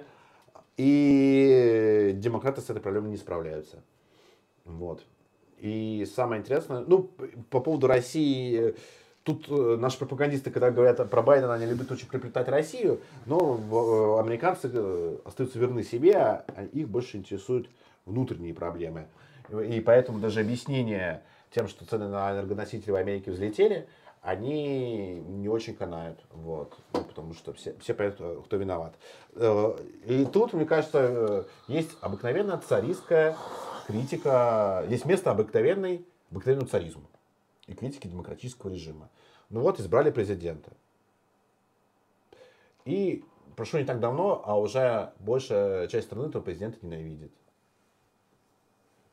И ничего с этим делать не может. Ну, там пройдет время, вместо Байдена э, американская демократическая номенклатура или республиканская, ну, скорее демократическая, выберет э, второго же такого компромиссного конъюнктурного персонажа. Вот. Вот вам американская демократия. То есть и, и от Байдена никак избавиться не могут. А от плохого царя очень легко избавиться, вот, или царя, которого вас не устраивает, если вы аристократия, например. Вот, пример того, как избавиться от э, царя, который вам не нравится, который что-то что-то куда-то не туда его заносит, это... Я совершенно не одобряю это. Это история Павла Первого, то есть, как бы, да, типичный пример. А, Или там весь 18 век, нам, кстати, русский об этом может рассказать. Вот. Э, Либо, если вам Россия, э, российских примеров монархических недостаточно, ну, возьмите английский пример. Вот, как э, избавлялись от... э, Как королева Изабелла избавилась от э, своего мужа Эдуарда II, а как потом Эдуард III избавился от королевы Изабеллы, например. По-разному бывает, вот, но в монархии все, все всегда проще, прозрачнее и яснее. А в демократии, ну, что? Ты веришь в демократию, Артем? Я... Нет. Нет, не веришь. Ну, да, еще в, опять в же... обществе память, будущее, сори, состояло. Мгм. Нарушал устав, получается. Нар- нарушал- устав. нарушал устав. В обществе будущего, кстати, верите в демократию еще или нет? Что? В обществе будущего верят в демократию? Да, верят. э, Продолжают верить. Но нет, Я они у Романа, кстати, видел там. Он, не только продолжают верить, но они еще и собираются участвовать в муниципальных выборах в этом году. Там, кстати, был классный у Яномана пост, мне очень понравилось. Говорит, война войной, конечно, война войной, это понятно. Но у нас муниципальные выборы на носу, так что там вы забейте по свою войну, там что, хватит, муниципальные выборы, вот это сейчас тема. Так что давайте мобилизуемся и идем побеждать на муниципальные Ну, понимаешь, э, мне очень странно все это видеть. Вот, я понимаю основу электоральной стратегии Юнимана. Я в нее абсолютно не верю. Вот, я думаю, что она не сработает просто э, Я, никаким честно, другим образом. Я считаю, что мобилизация людей на муниципальные выборы это ошибка большая, вот, э, вот, э, стратегическая. Ну, Вот, нужно и, сказать и, эм, и хорошее про Юномана, то, что Юноман занимается э, в том числе гуманитарными проектами. Да. Да. Это огромный плюс и респект обществу будущего. Это респект обществу будущего. Мне э, странно только одно, то, что общество будущее имеет явно какой-то блок на помощь э, по оружию. Вот, то есть, э, как бы, э, а именно бойцам на фронтах э, гуманитарная помощь. Но они беженцам помогают, насколько я знаю. Да, и не совсем беженцам. гуманитарная нужна вот в первую, в первую очередь, самую главную. Вот. И э, я э, даже боюсь причин, почему э, нет эм, э, именно помощи бойцам. Вот. Осмыслять. И, не знаю, не знаю. Что не знаю, то не знаю. Вот. э, Да, я тоже прочитал. Вот. э, Но такие вещи, если кого-то в чем-то обвинять, то нужно иметь пруфы. Вот. а Что касается э, демократии, я думаю, что вообще на Западе мир... Об этом, кстати, очень хорошо говорил Дугин, простите. Дугин говорил правду на этот счет, что современный мир, он будет делиться не по идеологическому принципу, а, по принципу конъюнктуры и народа. Вот. И на Западе мы это видим, и будет... э, В России, понятное дело, что нам вообще не до выборов, и выборов в России не будет никогда, забудьте вообще про выборы в России. Вот. А на Западе это будет классический пример, будет э, представитель конъюнктуры, то есть Макрон, политической элиты. Макрон, Байден, неважно кто. И его главный оппонент это представитель, это политик-популист, популистского типа, причем, ну, наверное, в хорошем, скорее смысле, это Трамп. Но я думаю, что после того, как система а, в Америке, в частности, обожглась на Трампе, вот, допустила Трампа, то сейчас никаких выборов не будет и там. То есть будет э, ставленник от э, политических элит, и все. Трамп это был единственный сбой системы. Я вот изначально, кстати, не верил во Францию, что Ле Пен победит. Я вот с самого начала всегда был. Да, я- я помню, За- С самого начала я говорю, то, что Ле Пен проиграет эти выборы, вот, потому что ей выиграть не дадут. Чтобы Ле Пен побеждать, ей нужно иметь чистый электоральный процент, не 30, как у нее там, или 25, вот, а больше 50, потому что все стороны, ну, кроме, там, я не знаю, там, ультраправых, которые набрали, помимо Ле Пен, сколько там, 8% Зимур набрал. Кстати, Навальный сел в тюрьму, а могу познакомить Францию с умным голосованием. Дурак.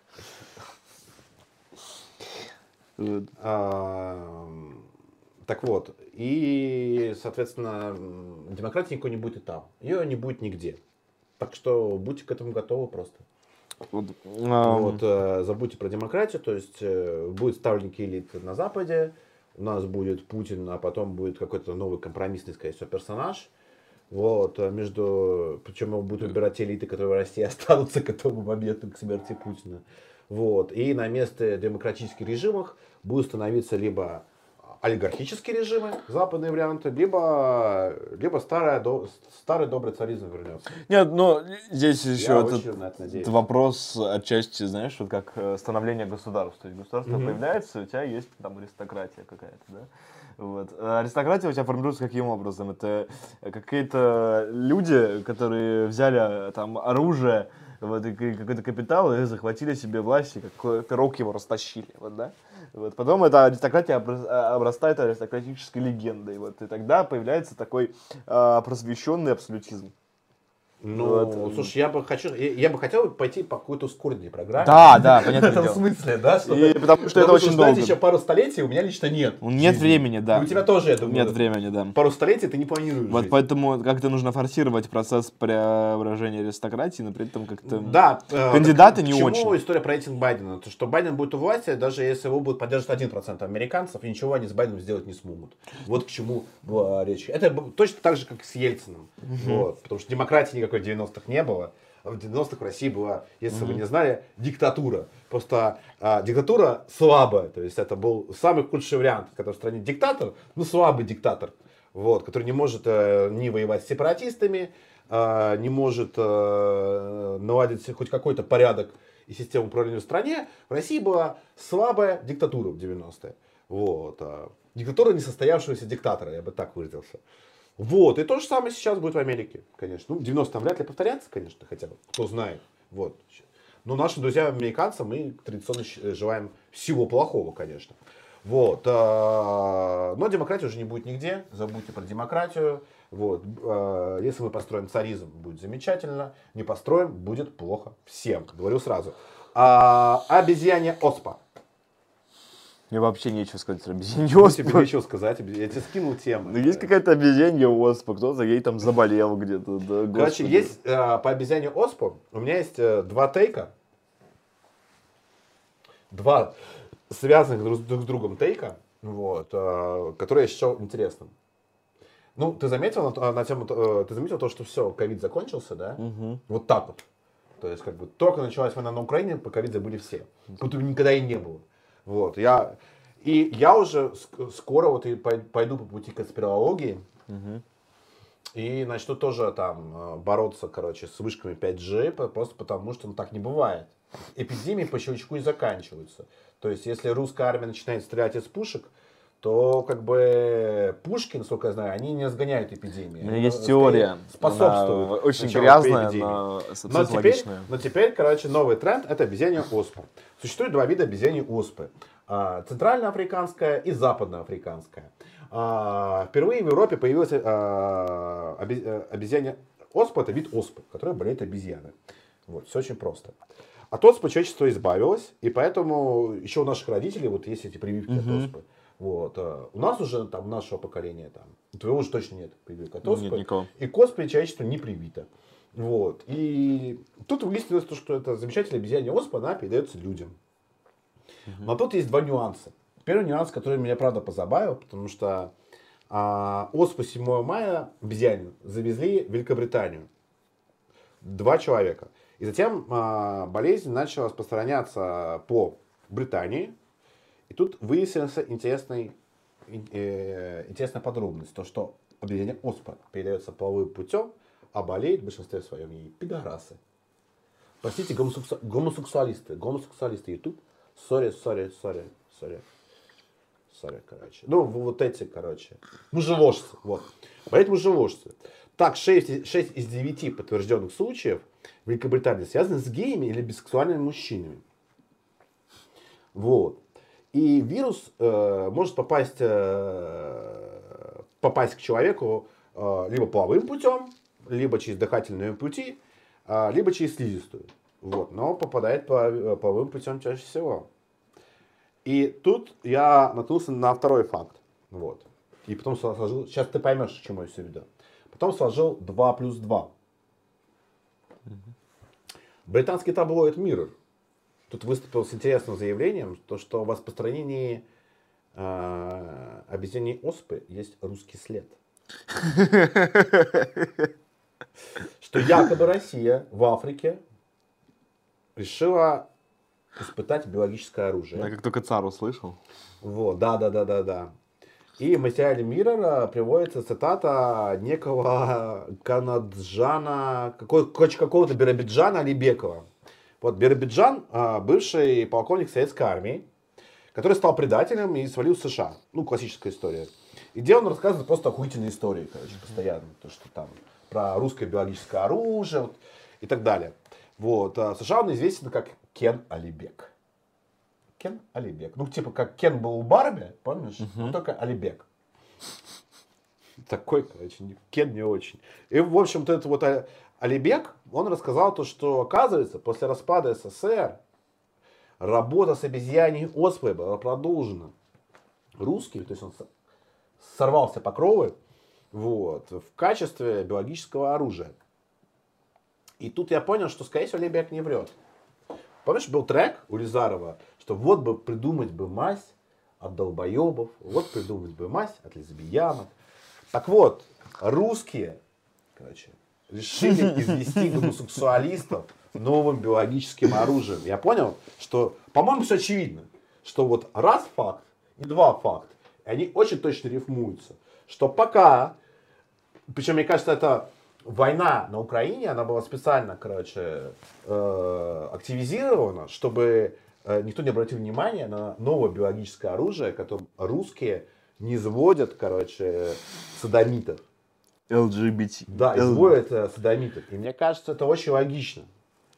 Как ты Да. думаешь? Я думаю, что это абсолютно логично. Это именно то, что и должно делать русское правительство. Излечить э, мир от этой заразы. LGBTQ. Вот, с помощью мази. Ну вот, тут говорится, что агент Алибек врать не будет. Мне тоже кажется, что человек Кен Альбек, Алибек, Кент Алибек. Кент Альбек, он не будет врать, что действительно мы наконец-то изобрели не какой-то странный новичок, который не может никого убить, блядь, на свете. Ни Навального не может убить, блядь, ни, ни Верзилова. Ну, Я, я, кстати, Чё, зна- там, никого Да. не убивает. А наконец-то изобрели нормальный такой Ты вот много смотрел последний видос Вероники Степановой? э, смотрел, но я не уверен, что прям... Я посмотрел очень много из них. Она последнее время делает психологические портреты мировых лидеров. Ну, так она вот, обычно гомо- гомосексуалистов ищет среди них. так и она находит. Это я не сомневаюсь, А, я видел то, типа, что- то, что Зеленский пидор, Арестович... он бишечка, Нет, Зеленский Зел- бишечка. Бишечка, Арестович гей, а. Макрон гей. Это тоже, То есть, кажется, стопудово. а, а, там- Пока стоит 100, короче. Вот, то есть ты представляешь себе вот это оружие, которое уничтожает сразу. Я вот интересно, Шольц он как? Я хочу, чтобы Вероника Степанова сняла это Но мне психологический кажется, разбор Шольцу- Шольца. Шольцу, мне кажется, какой-то такой, скорее, мне кажется, он а, гетеросексуал, да куколд.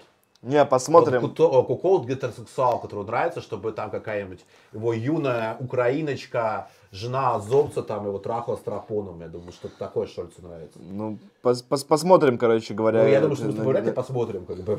Нет, я имею в виду, Ну, посмотрим разбор Вероники Степановой. Ну, Ну, ё-моё! Свят, что ты? Вот, Короче говоря, Но я очень надеюсь, то, что вот это все правда, то, что знаешь, Mirror не врет, что Daily Mirror не врет, и то, что это мы разработали, короче, э, обезьянью оспу, чтобы, короче, победить садомитов. врагов России просто. Врагов России Там- и садомитов. Причем Ну, я... кстати, А вы знаете, что вот все вот открытые э, садомиты и вся ЛГБТ-комьюнити, они почему-то ненавидят Россию? Ну, это неправда. Есть Ну Красовский. как? А, Красовский, он за деньги любит Россию. Ну, тем не менее. Ну да. Любит же, любит. А, еще этот гей американский, как вот типа Красовский. Майло. Майло Майло. Yiannopoulos, точно. Да. Он То тоже, есть, ну, два. Он прям любит Россию, ну такой типа лояльный России. Ну да, он не выебывается на нее там, типа. Ну да, да, да, да. Ну то есть как бы вот их мы ладно, хорошо, не будем заражать. Интересно, они им Не дали не будем обезьяне оспой заражать, короче, Красовского И мало. и Майла, короче. Да. Интересно, им дали антидот, короче, там, типа, приехали Я думаю, сотрудники- Красовского уже обкололил вот так вот антидотами просто во все места. Просто. Ладно, короче, что касается, если серьезно, что касается всех этих мировых э, зараз и болезней, за опыт ковида, за время ковида я узнал, я познал для себя очень много. А, По той простой причине, что изначально я, я ты, ты делал же, да, прививку от ковида? Я сделал первую, пропустил вторую, так что нет. Я делал прививку от ковида, она мне никак не помогла от заражения. Вот. э, Но я делал прививку, чтобы до меня просто не, не доебывались, там, э, чтобы я, я мог в ресторан сходить, просто, ну, как бы, чтобы себе жизнь облегчить и все. Вот, в, в прививке я изначально вообще к ним относился совершенно э, Индифферентно. индифферентно. Вот. Я вообще в этот спор не вступал, но со временем я понял, что что-то с ковидом какое-то наебалово происходит. И что-то похоже, это действительно какое-то лабораторное оружие, которым то ли американцы, то ли китайцы хотели нас то ли убить, то ли поэкспериментировать. Вот. И обезьяне оспа это какой-то новый, это, не знаю, это какой-то сиквел уже начинается всей этой истории с массовой эпидемией. Я надеюсь, что это мы разработали, у нас есть антидот, короче, и э, садомский грех, он будет, короче, все садомиты будут наказаны. Нет, э, Я такой, знаешь, я как, короче, уже там, автор Царьграда просто, вот, просто там. Обезьяне Оспа, э, обезьяне Оспа поможет, короче, победить э, садомский грех. У меня есть безумные теории, которые я не буду озвучивать о том, как прекратился ковид. Вот, я э, предлагаю зачитать последние три У нас доната. последняя тема про пидормерию. Давай ее обсудим. Давай. Что, ты, ты умираешь уже? Да. Держись. Вот. э, Все царисты, они должны быть людьми длинной воли. Артём, Будь человеком длинной воли. Давай, короче... Чего обязательно э, длинных стримов? Главное, чтобы не любителем длинных хуев. Бау. Давай, читай. Что ты хотел там прочитать? Три доната к нам пришли. Новые. Так. Гэри. Как вам последние видосы Голговского про устройство Российской Федерации? не смотрю Голгоф. Не смотрю, спасибо за деньги, будут отправлены на бабла. Я, я вот э, из Голковского, знаете, что мне нравится? Даже не бесконечный тупик, мне нравится вот его серия статей про литературу. Вот, про Булгакова у него там серия статей была, про Маяковского, а, про кого еще? Про Пушкина.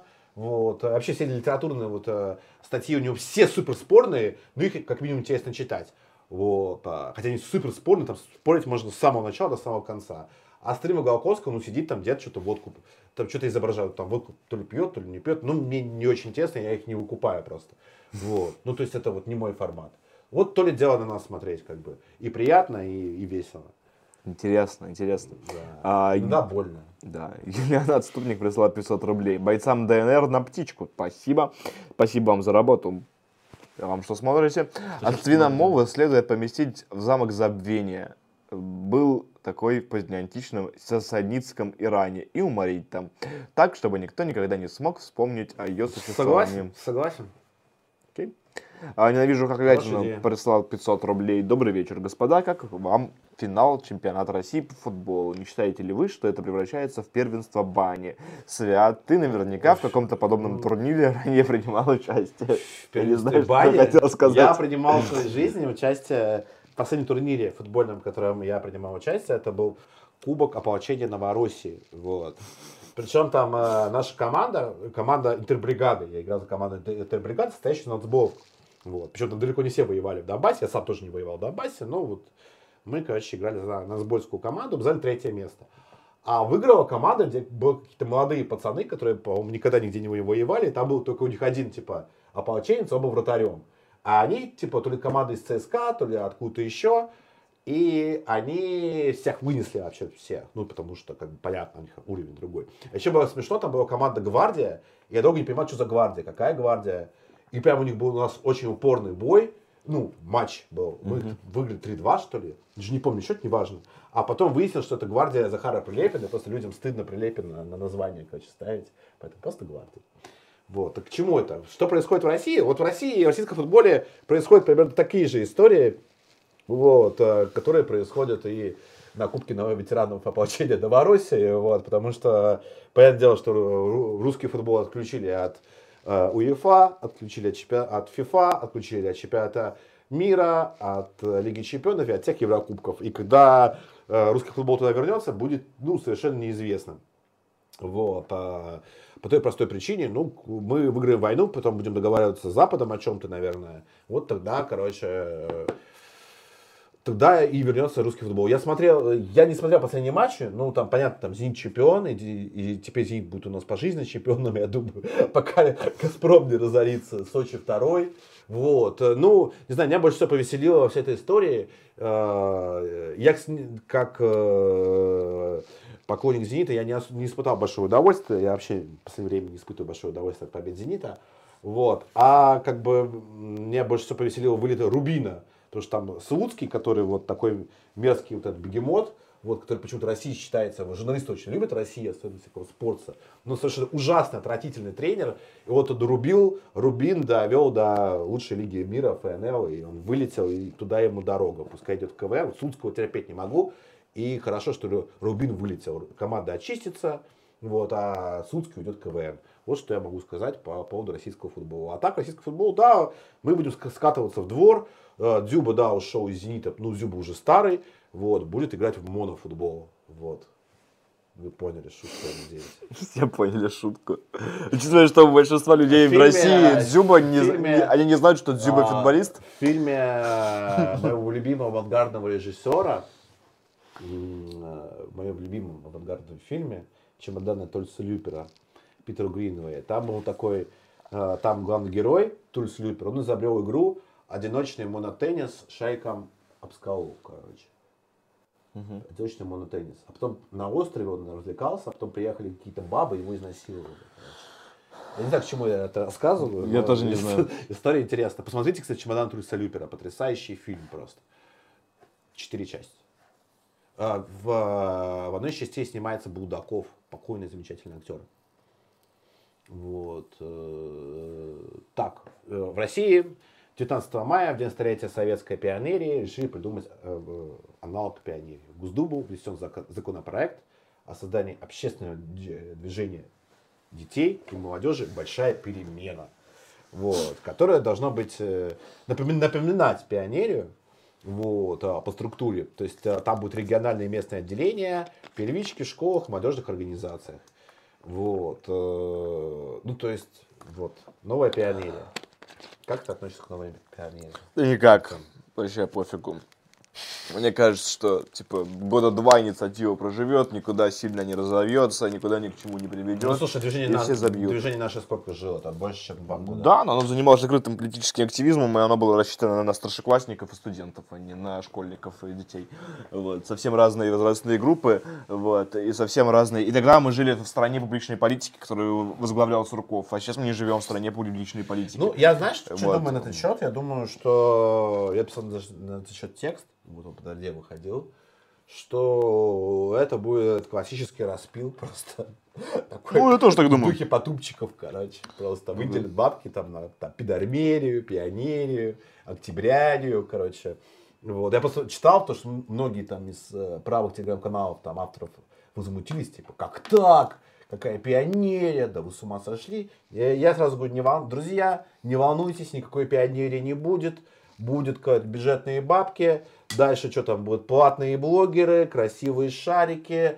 Вот эта вся хуйня, Красивые короче, кого-нибудь там, а, кого-нибудь там в палатке, блядь, выебут, короче, э, какой-нибудь очередной, там, не знаю, кремлевский какой-нибудь там дурачок.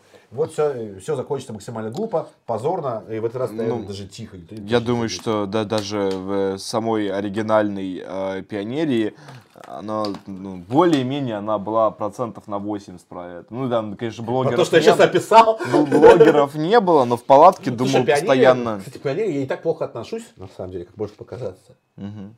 Да нет, ну просто типа какая-то молодежная движуха, вот, то Э, есть люди да, в лагере ездят. Вообще людям нравятся молодежные движухи. Вообще пионерия у меня ассоциируется, ассоциируется эстетически, то есть да, на символическом уровне. Только с двумя вещами, на самом деле. Первая вещь это, это творчество Ильи Масодова, в первую очередь. Мгм. То есть это замечательный русский писатель, такой мистификатор. Всем советую, Илья Масодов. Обязательно читайте. э, Один из лучших русских писателей, который посвящен такому, короче, э, некроэротическому садизму просто. И там пионерки, одни из главных, э, из главных фигуранток его историй, вот, очень мрачных. И там вот, там всяких пионерочек у него очень-очень много там. Вот. То есть там вот, э, обязательно читайте Масодова, вот, и вы узнаете, как правильно себя вести с пионеркой, если вы остаетесь с ней наедине, например. Вот, Масудов вам расскажет. Вот. э, Ну и второе, наверное, это игра, инди-игра «Бесконечное лето». Вот, Да. э, вот две вещи, которые, которые для для, э, которые у меня ассоциируются с пионерией. Вот. А знаешь, что это значит? А значит, что вот мне, допустим, там 30 лет, и если у меня с пионерией ассоциируется Илья Масотов и «Бесконечное лето», то это будет означать, что э, э, э, для людей, которым сейчас там 14 лет там 13 лет, пионер это вообще пустой звук. Ну просто пустой звук. Абсолютно.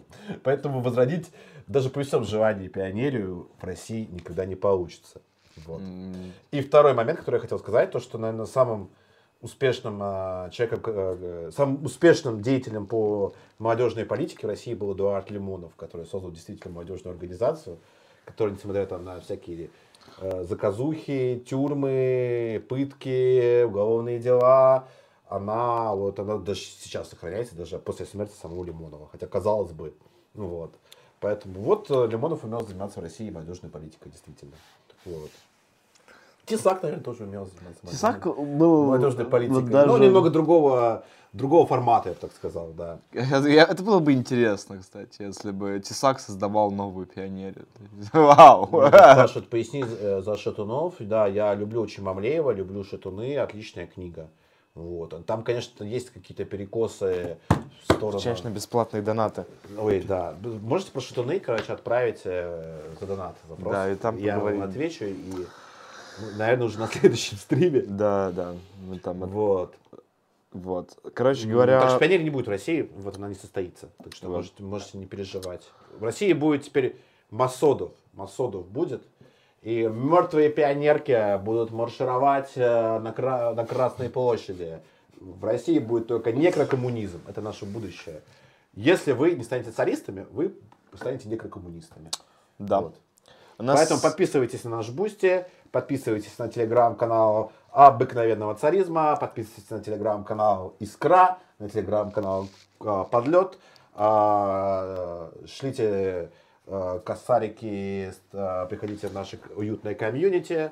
Вот, э, всех любим. а, У нас еще три доната. Э, У нас есть три доната, короче, но я уже, я уже про пионеров начал думать, короче, Льва Масодова, и больше ни о чем не могу думать. Давай, фигач. Да- Давай. э, так, собственно, РА отправил нам еще тысячу рублей. Спасибо. Господа, вы не думали заколабиться с кем-то из публичных людей для сбора денег? Например, насколько я знаю, Илья Мэдисон был знаком с Егором и даже когда-то донатил снайперов из ЛНР. А то вот, например, сегодня Стас как просто, насколько бы он мягко сказать, спорной личностью не был, собрал на стриме почти 2 миллиона рублей на помощь ЛДНР. Я могу сказать только одно, вы не поверите. Вот, и все. Давай дальше. Да, ну, по- нет, попробуем, конечно. Вот. Вот, э, э, мы Так, чтобы это не скатилось цирк какой-нибудь еще Да. там, с конями, вот, чтобы это было и весело, и содержательно одновременно. Вот, попробуем сколабиться. Ненавижу хохлятину. Прислал еще 100 рублей, сказал, что история про гвардию Прилепина топ. Вот, Тёма Тёма, возможно, это Лебедев, вот у него так почта выглядит. Прислал 500 рублей и вечер, добрые господа, когда следующая историческая лекция. Всех благ вам и сотой бригаде. А следующая на следующей неделе, соответственно, скорее всего, четверг или воскресенье. Если ничего не случится, да, Да. посмотрим. Ну, Вот. скорее на следующей неделе, да. О чем у нас будет историческая лекция? Ты про руины хочешь рассказывать? Да, Вот. нам нужно рассказать еще ну, просто про то, как а, Хмельницкий рассорился. Мы не, не рассказали это на прошлом стриме. Про то, как он А я просто очень быстро это проговорил. Очень быстро, мне кажется, нужно остановиться нам и рассказать в деталях про, собственно, Я вообще хочу э, про польскую войну. про, про появление русского государства. Откуда И про руину. Идем, короче. Я про Рюрика хочу Все говорить. проведем. Все Про славян, про викингов Всё проведем. хочу говорить. Вот. Ну, и закончу, наверное, на своей радостной новости о том, о, что не удосужились сказать, с чего начинали, собственно. Э, Это пропагандисты решили тиражировать мем про э, взяли Мариуполь одной десятой от числа обороняющихся. Вот. На самом деле это неправда, этого не было. Взяли Мариуполь э, как, как- каким-то соотношением сил, а Азовсталь э, караулили не меньше четырех полков. И вот эти четыре полка, которые сокрушили вот этих вот демонических азовцев, которых учили все лучшие натовские инструкторы, вот, которым они сдались в плен, вот этим четырем полкам, среди которых, кстати, батальон Восток Ходаковского, вот они сейчас отоспались и уже едут ебать хохлов. Вот. Р- р- радостная новость. Вот, да, поэтому на этом, я думаю, мы завершим. Слава России. Слава России, спасибо, Шлите что были деньги. с нами. Подписывайтесь на все, что нужно подписаться. Да. Это внизу. Ставьте колокольчик. Подписывайтесь, кстати, на сам канал на Ютубе, потому что Да. канал мы начали вести с нуля, как вы знаете. Поэтому совсем немного там подписчиков. Вот. э, И становитесь дворянами. Вот, да. И присылайте деньги на сотую бригаду. Вот. Да, слава сотой бригаде. Я думаю, надеюсь, мы купим беспилотник, и ребята смогут еще более успешно воевать с нашими врагами. Вот. Слава русскому оружию, слава России, слава царизму. До новых встреч.